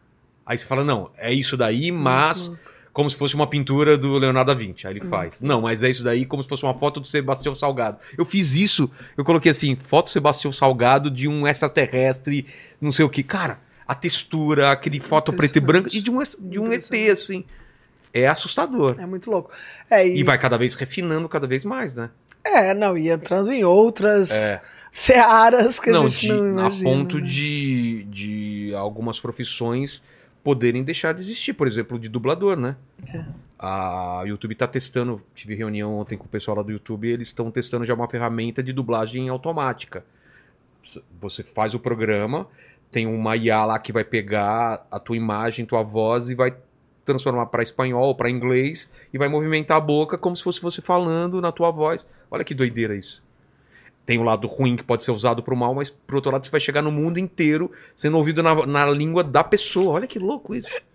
Não É é? muito louco. É muito então... legal. Não, e ao mesmo tempo, né, as pessoas que trabalham com coisas é, criativas É. e vão ter cada vez mais espaço, né? Porque Sempre. sempre. Não, o pessoal que, que tra- por exemplo, eu sou ilustrador. Tá se discutindo muito isso porque, não sei se você soube, o prêmio do Jabuti de melhor capa deram para uma inteligência artificial e não sabiam e depois tiveram que tirar o prêmio. Porque tá nesse ponto. disso, é, então tá nesse ponto. A capa do Frankenstein, se não me engano, do livro. Aí descobriram que foi feita com Mid Journey. Aí falaram, ah, não, e aí? Dá o prêmio ou não dá? Porque foi um artista, mas ele usou Mid Journey. Ah, não, mas se usou Mid Journey. Então a gente tá nesse ponto de discussão até onde você pode usar a ferramenta da inteligência artificial. Você pode fazer um trabalho de escola? No, no- É, eu acho que não vai ter como conter. É. Claro que vai fazer. Meu Não, filho não. já tá fazendo direto, todo mundo. Eu, eu falei, falei ontem aqui o pessoal do Pipoque Nanquim que ah, né, tem que fazer lei. Cara, não tem Não lei tem que, como. que, é, já faz parte da, da, da tecnologia. Como você vai saber se a pessoa usou ou não? É. Então você tem que começar a valorizar algumas coisas diferentes. Não a repetição, não a pessoa que consegue fazer a mesma coisa que a inteligência artificial faria, entendeu? É, eu acho que é a hora da gente Refinar. é, refinar e, e estimular capacidades é, diferentes das capacidades objetivas, capacidade de percepção. Eu acho que é, é a hora da mulher. Olha até por só, hein? isso. É até por isso, porque a coisa do feminino, eu estou escrevendo um livro sobre isso. É. Vou dar um spoiler. Eu, eu tinha me prometido que eu não ia falar nisso, porque ainda, ainda não está nem perto de estar pronto. Mas é, é essa, essa história que é o seguinte: a mulher, ela sempre precisou prestar atenção em tudo para fazer algum tipo de rede de apoio, para conseguir ter Um o- a casquinha do mínimo do, do nada. Então tem uma coisa de. é, de, de, de reflexão, de percepção, de intuição, que já É. está muito aguçada. E isso, meu amor, inteligência artificial não tem. É o O diferencial. pensamento racional, cruzar dado, cru, né, Analisar banco dados e analisar, banco de- isso daí tudo, ó, facílimo para eles. Agora, E o passo além esse olhar da subjetividade, do né, cuidado, do... do cuidado, do sentimento, do amor, do- da afetividade, da ética, da moral. Da porque ética. A, a inteligência artificial não tem moral, não tem ética. tem. Depende de quem tá programando aquilo, né? Exato. Eu acho que por isso, mais que nunca, é, é a hora das pessoas todas meditarem, tentar se melhorar. Pessoa inteligência artificial porque- meditando. Não, mas eu tô dizendo isso porque o que eu acho é que também a inteligência artificial, ela, ela vai cruzar os dados a partir do que é input, Imputado, é. imputado. Então vamos começar a imputar coisa boa, pelo amor de Deus, porque né, ela não sabe tá se ela tá perigoso. sendo boa ou má, ela não tem Ela essa. não tem. Ela não tem o julgamento. Ah, ela, ah, ela tá sendo racista. Não, os dados que estão sendo colocados lá, então, geraram uma resposta racista. Mas a máquina não é boa nem má. Ela não tem intenção, né? De... E é, É, perigoso, né? E aí precisa. É, a gente precisa ter um. Tomara, eu, eu, eu sou uma otimista. Eu sou uma otimista. Eu acho que isso também vai trazer. as- essas reflexões vão começar a trazer mais consciência para as pessoas. As pessoas vão ficar. Vão até poder usar um tempo que, que era usado com coisas que não precisa, que a inteligência é. artificial vai poder fazer. Assim como. Para poder pensar, para poder estudar melhor, para poder abrir a cabeça É, e muita coisa poder. que era de linha de montagem foi substituído por robô. Claro. Que era um cara apertando parafuso só o dia inteiro. Mesma coisa para outras coisas que ainda vão liberar o ser humano para uma coisa mais criativa e mais humana, né? Espero, pelo menos. mais humana e, e, ao meu ver, mais afetiva, respeitosa, amorosa, delicada, suave, É porque a gente tá acolhedora. perdendo essa delicadeza, né, das coisas. É, mas eu acho e que aí, é- aí eu vi uma imagem ontem, até eu coloquei no grupo da gente, de um robô da, da lá do Elon Musk, como chama a empresa lá? Da, X. não, Não, não, do, do carro, do, da, Tesla. da Tesla. Robô da Tesla dobrando uma roupa com super cuidados, como se fosse sua mãe dobrando. Eu falei, Uhum. cara, olha o nível de sensibilidade. Tem, o- tem robô sendo mais sensível do que o ser humano, né? Uhum. Ele todo aquilo. E aquilo me assustou. Eu falei, olha que nível que a gente já tá da tecnologia. Mas é isso.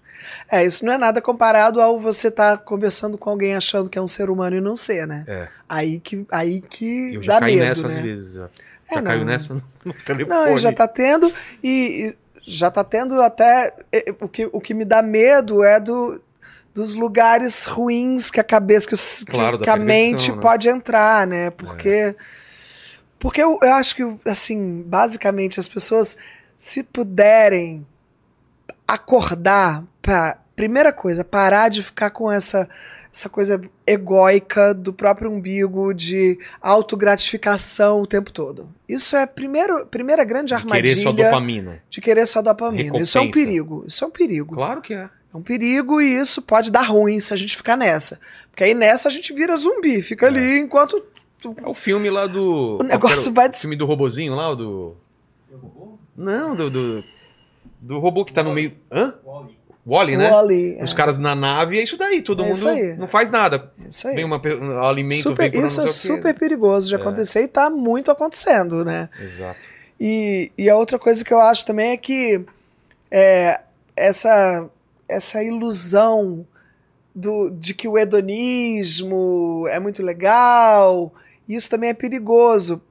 Acho que quando a gente é muito jovem, realmente é difícil escapar, porque a gente quer viver, quer experimentar as experiências sensoriais, né? Mas quando a gente começa a perceber e refletir sobre isso, e a gente vê o estrago que isso faz no, no- né, no nosso aparelho, é, no, no, no hard, Hardware. no hardware da gente, a gente não quer mais fazer isso, porque a gente precisa do hardware e a gente vai viver cada vez mais. É.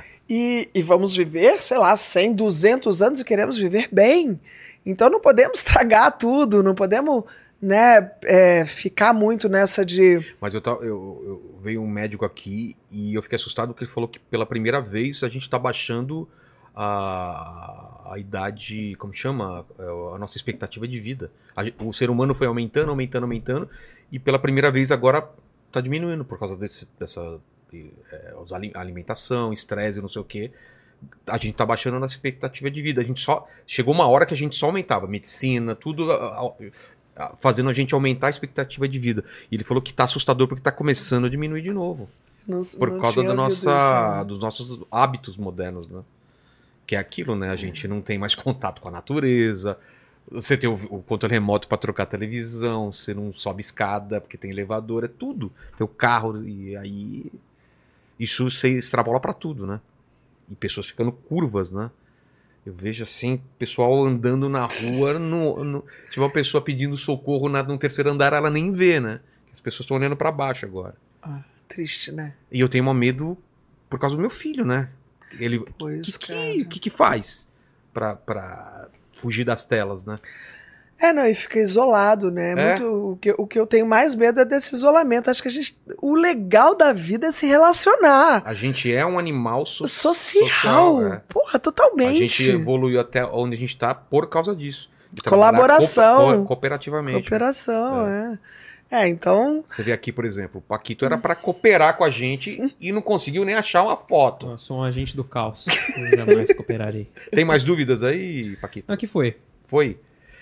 Maria Paula, Adorei. obrigado demais pelo Amei. papo. Tô fazendo um programa de TV também que chama Amei. Eu também quero te entrevistar. É? Dá pra falar? ou- Dá, então. Tá todo dia no ar. Vou te mandar. Tem um playlist gigante também. Já fiz É mesmo? muitas entrevistas. É um canal novo da Band que chama Empreender. E é de segunda a sexta, às oito e meia da noite. E. Ah, é, é tipo isso, é conversar, falar da, Entender a história das pessoas. da história, Poxa mas, e, e da história de disrupção e de se reinventar e de como é que vai. Mas é muito bom. E chama Amei. Amei. É. Mas você não está livre, você sabe que tem três perguntas finais, Eu então agradecer a nossa sei. audiência, agradecer ao Paquito, porque eu sou obrigado a agradecer ao Paquito, o, a- o Tuti, que ontem me destruiu aqui, então também sou obrigado. Tuti, ainda bem que você não falou nada hoje. E não vai, fa- vai falar alguma coisa? Cuidado. Sobre Cara, mim. Eu só queria falar que na hora que você pediu o fone pro Paquito, Você falou. Me dá pra mim o fone. Ah, tá. E Desculpa, só- perdão. Não, tudo bem, só queria deixar isso claro. Tá bom, obrigado. Obrigado por apontar Não. esse meu erro. Relaxa, Pode- burrão. Pode dar sugestão também? Claro. De, porque a gente falou das tris, tem que trazer. Quem tem que mais? trazer meu marido também. O, Léo Imamura. é? Grão-mestre passa- de Kung Fu. O quê? Ele é incrível nessa época aí, então, de. Você já né? fez Kung Fu também, não? Ah, meu amor, isso é outra. Aí já. Sério? É... Já é outra história. Aí já é outro programa que eu vou ter que É voltar aqui mesmo? um dia. Mestre do Kung Fu. Muito maneiro, Léo Imamura. Kung Fu Life. Entra lá pra vocês darem uma olhada no canal dele do YouTube. Ele é incrível. Como que é o canal? Kung Fu Life. Pô, vou ver. Léo Imamura. E fala é tudo... muito legal, é muito interessante, porque aí é todo esse, esse aspecto da arte marcial, né? Que é E da experiência marcial e do que, que a gente vive na hora que você tá ali, em- né, podendo viver ou morrer. E ele é paulista, Não, você- mas o pai e a mãe são japoneses, eu nunca fui ainda. Eu também tô louco louca pra pra ir pra ir louca pra ir. Mas Kung Fu é China, né? É, chi- é uma China? arte chinesa, é, é, Kung Fu é China. Olha só, hein, Paquito. Podia ter terminado antes de eu dar esse fora, hein? Eu, Vamos eu- às perguntas Não, finais. Mas se eu perguntar pra ele, você ia falar também Japão. Não vem falar que você sabia que era da China, não. Não vem com essa daí. Eu, eu assisti três, três filmes de Kung Fu Panda pra saber que se passa na, na China. Ó, Então, olha só. Por causa de três desenhos, você te- tinha essa informação. Exato. E quem fala que desenho não traz. Tá vendo? Cultura, é tá cultura, vendo? cultura. E o jiu-jitsu? Jiu-jitsu é brasileiro. Hum, claro que não, né? O Brasil. Dizer, ele- o Brazilian Jiu-Jitsu é É, brasileiro. o Brasília é O jiu-jitsu. original é japonês. Espero que sim. Depois confere aí, só pra Tá ver bom. se tá errado. Tomara que esteja. Aqui a gente só trabalha com desinformação. Né? Exatamente. O Paquito é o cara que tá aqui pra trazer desinformação, né? Ele tá com o Google na frente, às vezes eu pergunto, eu falei, Vilela, é tal coisa. Olha no Google, cara. Eu, eu vou olhar no Google e falar o contrário do que tá escrito. É, exato. Então, olha, Paulo, obrigado demais. Pô, a gente, a gente viu tua vida aqui e poucas, poucas pessoas que passaram por aqui fizeram tantas coisas diferentes, tantas coisas legais. Então, eu tô muito feliz de uma pessoa que participou da minha vida, aquela coisa de juntar a família na frente da televisão, assistindo o Cacete Planeta, MTV, eu lembro exatamente quando estreou, o que eu tava fazendo, onde eu tava fazendo, o que eu queria. Então essas coisas ficam nessa memória afetiva. Então, obrigado demais. E dessa agradeço. sua história de vida, qual foi esse ponto baixo, esse momento que você fala, meu Deus, o que estou fazendo aqui?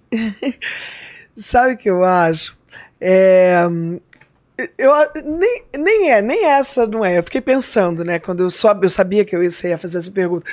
Teve uma época, bem no comecinho, antes do Radical Chic, quando eu tava ainda. Quando eu tava já depois da MTV, antes do Já tava na Radical Globo. Chic, já tava na Globo, que eu animava baile funk na periferia do Rio. Legal também, mas Pô! é- era perigoso, eu não tinha noção. Você não tinha Era noção. muito, eu não tinha a menor Ia noção. lá e fazia. Eu ia lá e a minha empresária era uma amigona minha que Sei. ia comigo e a gente ia. E o meu carrinho ia lá, chegava lá, fazia, animava o baile funk e depois a gente recebia o- em notas As- de a 10, bola de- 5, o uma de bola dinheiro. assim de E dinheiro. saía de lá com o dinheiro. Sem noção. Eu fazia isso, achava ótimo, saía cheia de uma graninha ótima. Imagina que Pensando loucura. hoje em dia, né? Fala, olha o que, você passou, né? Na periferia do Rio, Saco animando de o baile assim, funk. tá- Mas era legal, eu, não, eu, eu me divertia. Horrores. imagino. Imagina, di- mas era numa época antes também, não era. É, não o funk não tinha, não era esse funk pancadão como é hoje, que é uma coisa mais é, pesada até de, de ser muito pornográfica, Sei. né? Ah, não era? Não era, nem um pouco, era totalmente, era Claudinho Bochecha, festa, era uma ah, outra é. coisa, era totalmente diferente. E, mas eu me divertia muito, mas pensando em tudo que eu já fiz, Animadora de baile funk. cara, Mas o que, que era? Microfone e aí, microfone, vamos lá, e vamos dançar. E, e aí, na época da Radical Chic, tinha no, no programa, tinha uma coisa de você é, conquistar uma menina, fazer uma cantada e depois Sei. ela dizer se queria ou não. Então eu fazia as pessoas falarem umas com as outras, enfim, animar É, baile funk. que animar, tinha que se virar, MC, né?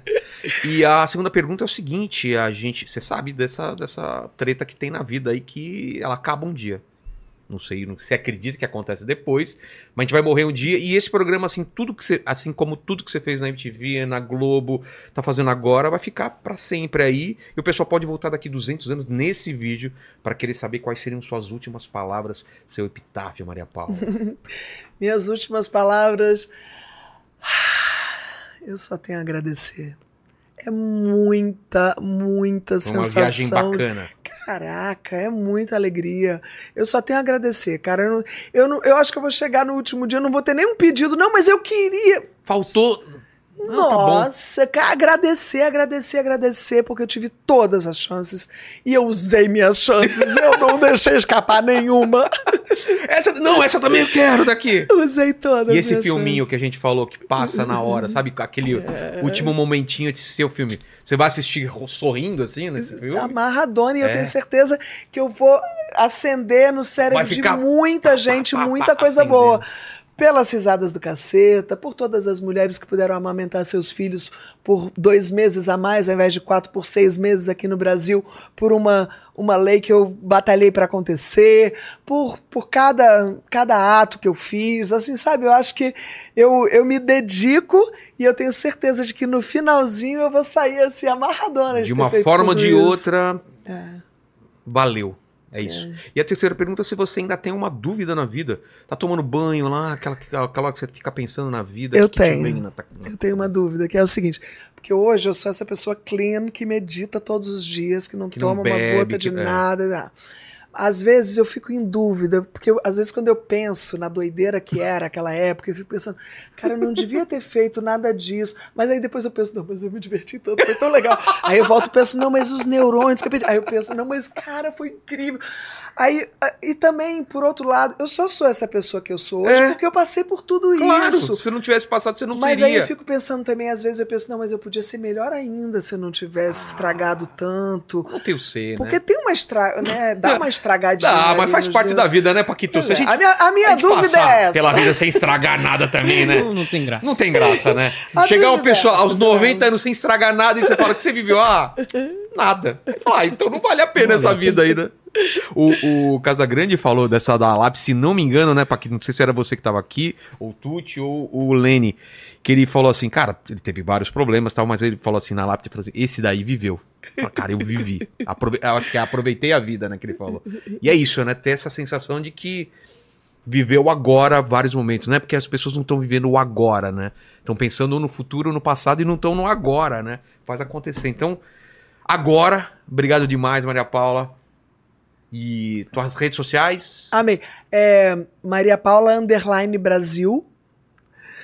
É, Isso no Instagram. no Instagram. É, eu não sou muito de redes sociais. Vai lá no Instagram e lá te acha em todos os lugares. Ótimo, o filme que vai sair, tudo você vai falando por lá. O filme é o Eco Loucos, deve sair é. ano que vem. É, tem os livros novos, por favor. Maria Paula Escritora, isso é muito legal. Tem um que não trouxe? Tem um que não Qual que é? trouxe, que é. Aqui, ó, deixa eu colocar aqui ó, na câmera de cima aqui. Então, tem o Sobe e Puxa, né, em português, e tem o outro que eu colaborei, que são as 24 Forças de Caráter, que é um livro de psicologia positiva. E isso tem uma coisa muito legal quando você falou o negócio do rótulo, né? É. Que as pessoas ficam botando rótulo no outro. E isso é uma coisa legal que a psicologia positiva trouxe, que é o seguinte: é, ela vê 24 forças de caráter. Então, quando a pessoa está dando um defeito, o que aquilo ali não é, na verdade, não é defeito, é só um sintominha, é só a pontinha de um iceberg. Então, ao invés de você rotular a pessoa com aquilo que ela está mostrando, você vê o que, que tem bom por trás daquilo. Então, por exemplo, o cara que é o bagunceiro, que não deixa o professor dar aula, ao invés de botar o rótulo de arruaceiro, presta atenção porque ele tem inteligência social. Ele é um cara que faz os outros se que ele ligarem a ele, perto. todo mundo quer que ele seja. O cara, por exemplo, o corajoso. O corajoso é um cara legal pra caramba que puxa o bonde. Mas se tiver desequilibrado, ele pode botar todo mundo em É, risco. Arriscar. Então, e tudo é assim, todas as forças são assim. Então, ao invés, quando você tá vendo uma coisa ruim, ao invés de rotular o outro, ver o que, que tem de bom por trás daquilo. Qual é a força que tá um pouquinho desequilibrada e aquele sintoma é o desequilíbrio. Aí você ajuda o cara a equilibrar e aquilo vira uma força. Ouviu, Tuti? Acha alguma coisa boa em mim pra falar? Cara, você me paga. Tá aí. É. Aí é a, força É, do do poderio dinheiro. Tá econômico. Se é só isso que eu sou para você, então, Tuti, tá bom. Paquito, é contigo aí. Tem uma música que fala, ela me olha e vê um banco. Sério, tem essa É música? sério. sério. É assim o Tuti, ele me olha e me vê um banco. Ô, Paquito, é contigo aí. Galera, é o seguinte, vocês chegaram aqui até agora, não deram like ainda, vocês estão moscando, então dá um like aí, se inscreve no canal, ativa o sininho pra não perder nenhuma live. E dá uma conferida nos óculos do Vilela, que Exato, é uma linha de óculos aí, desses que eu uso, coloridos. Vai, vai ter o link aí, né, pro aí, pessoal, tá o né? link na Ah, eu vou ganhar de brinde também? Um Ixi, presente de é, óculos vai, lindo! vai. Ah, Pega aquele que a gente deixou separado, né, acabaram. Paquito? Quando chegou os óculos, você foi dando de brinde. Não, mas tem aquele, tem aquele que é feminino, que, que minha mulher gostou, que tem um aí. Ah, boa, Já então deixa beleza. aquele com ela. Obrigada. É. Então é isso aí, o link tá na descrição e fixado no chat também. E você prestou atenção no papo? Eu prestei atenção, Então o lógico. que, que o pessoal escreve nos comentários pra provar que chegou até o final dessa Pra conversa? você provar que chegou aqui até o final da conversa, escreve aí pra gente, Bussunda. Bussunda. E aí a gente sabe que você prestou atenção e chegou até o final. Valeu, gente. Fiquei com Deus. Beijo no cotovelo e tchau.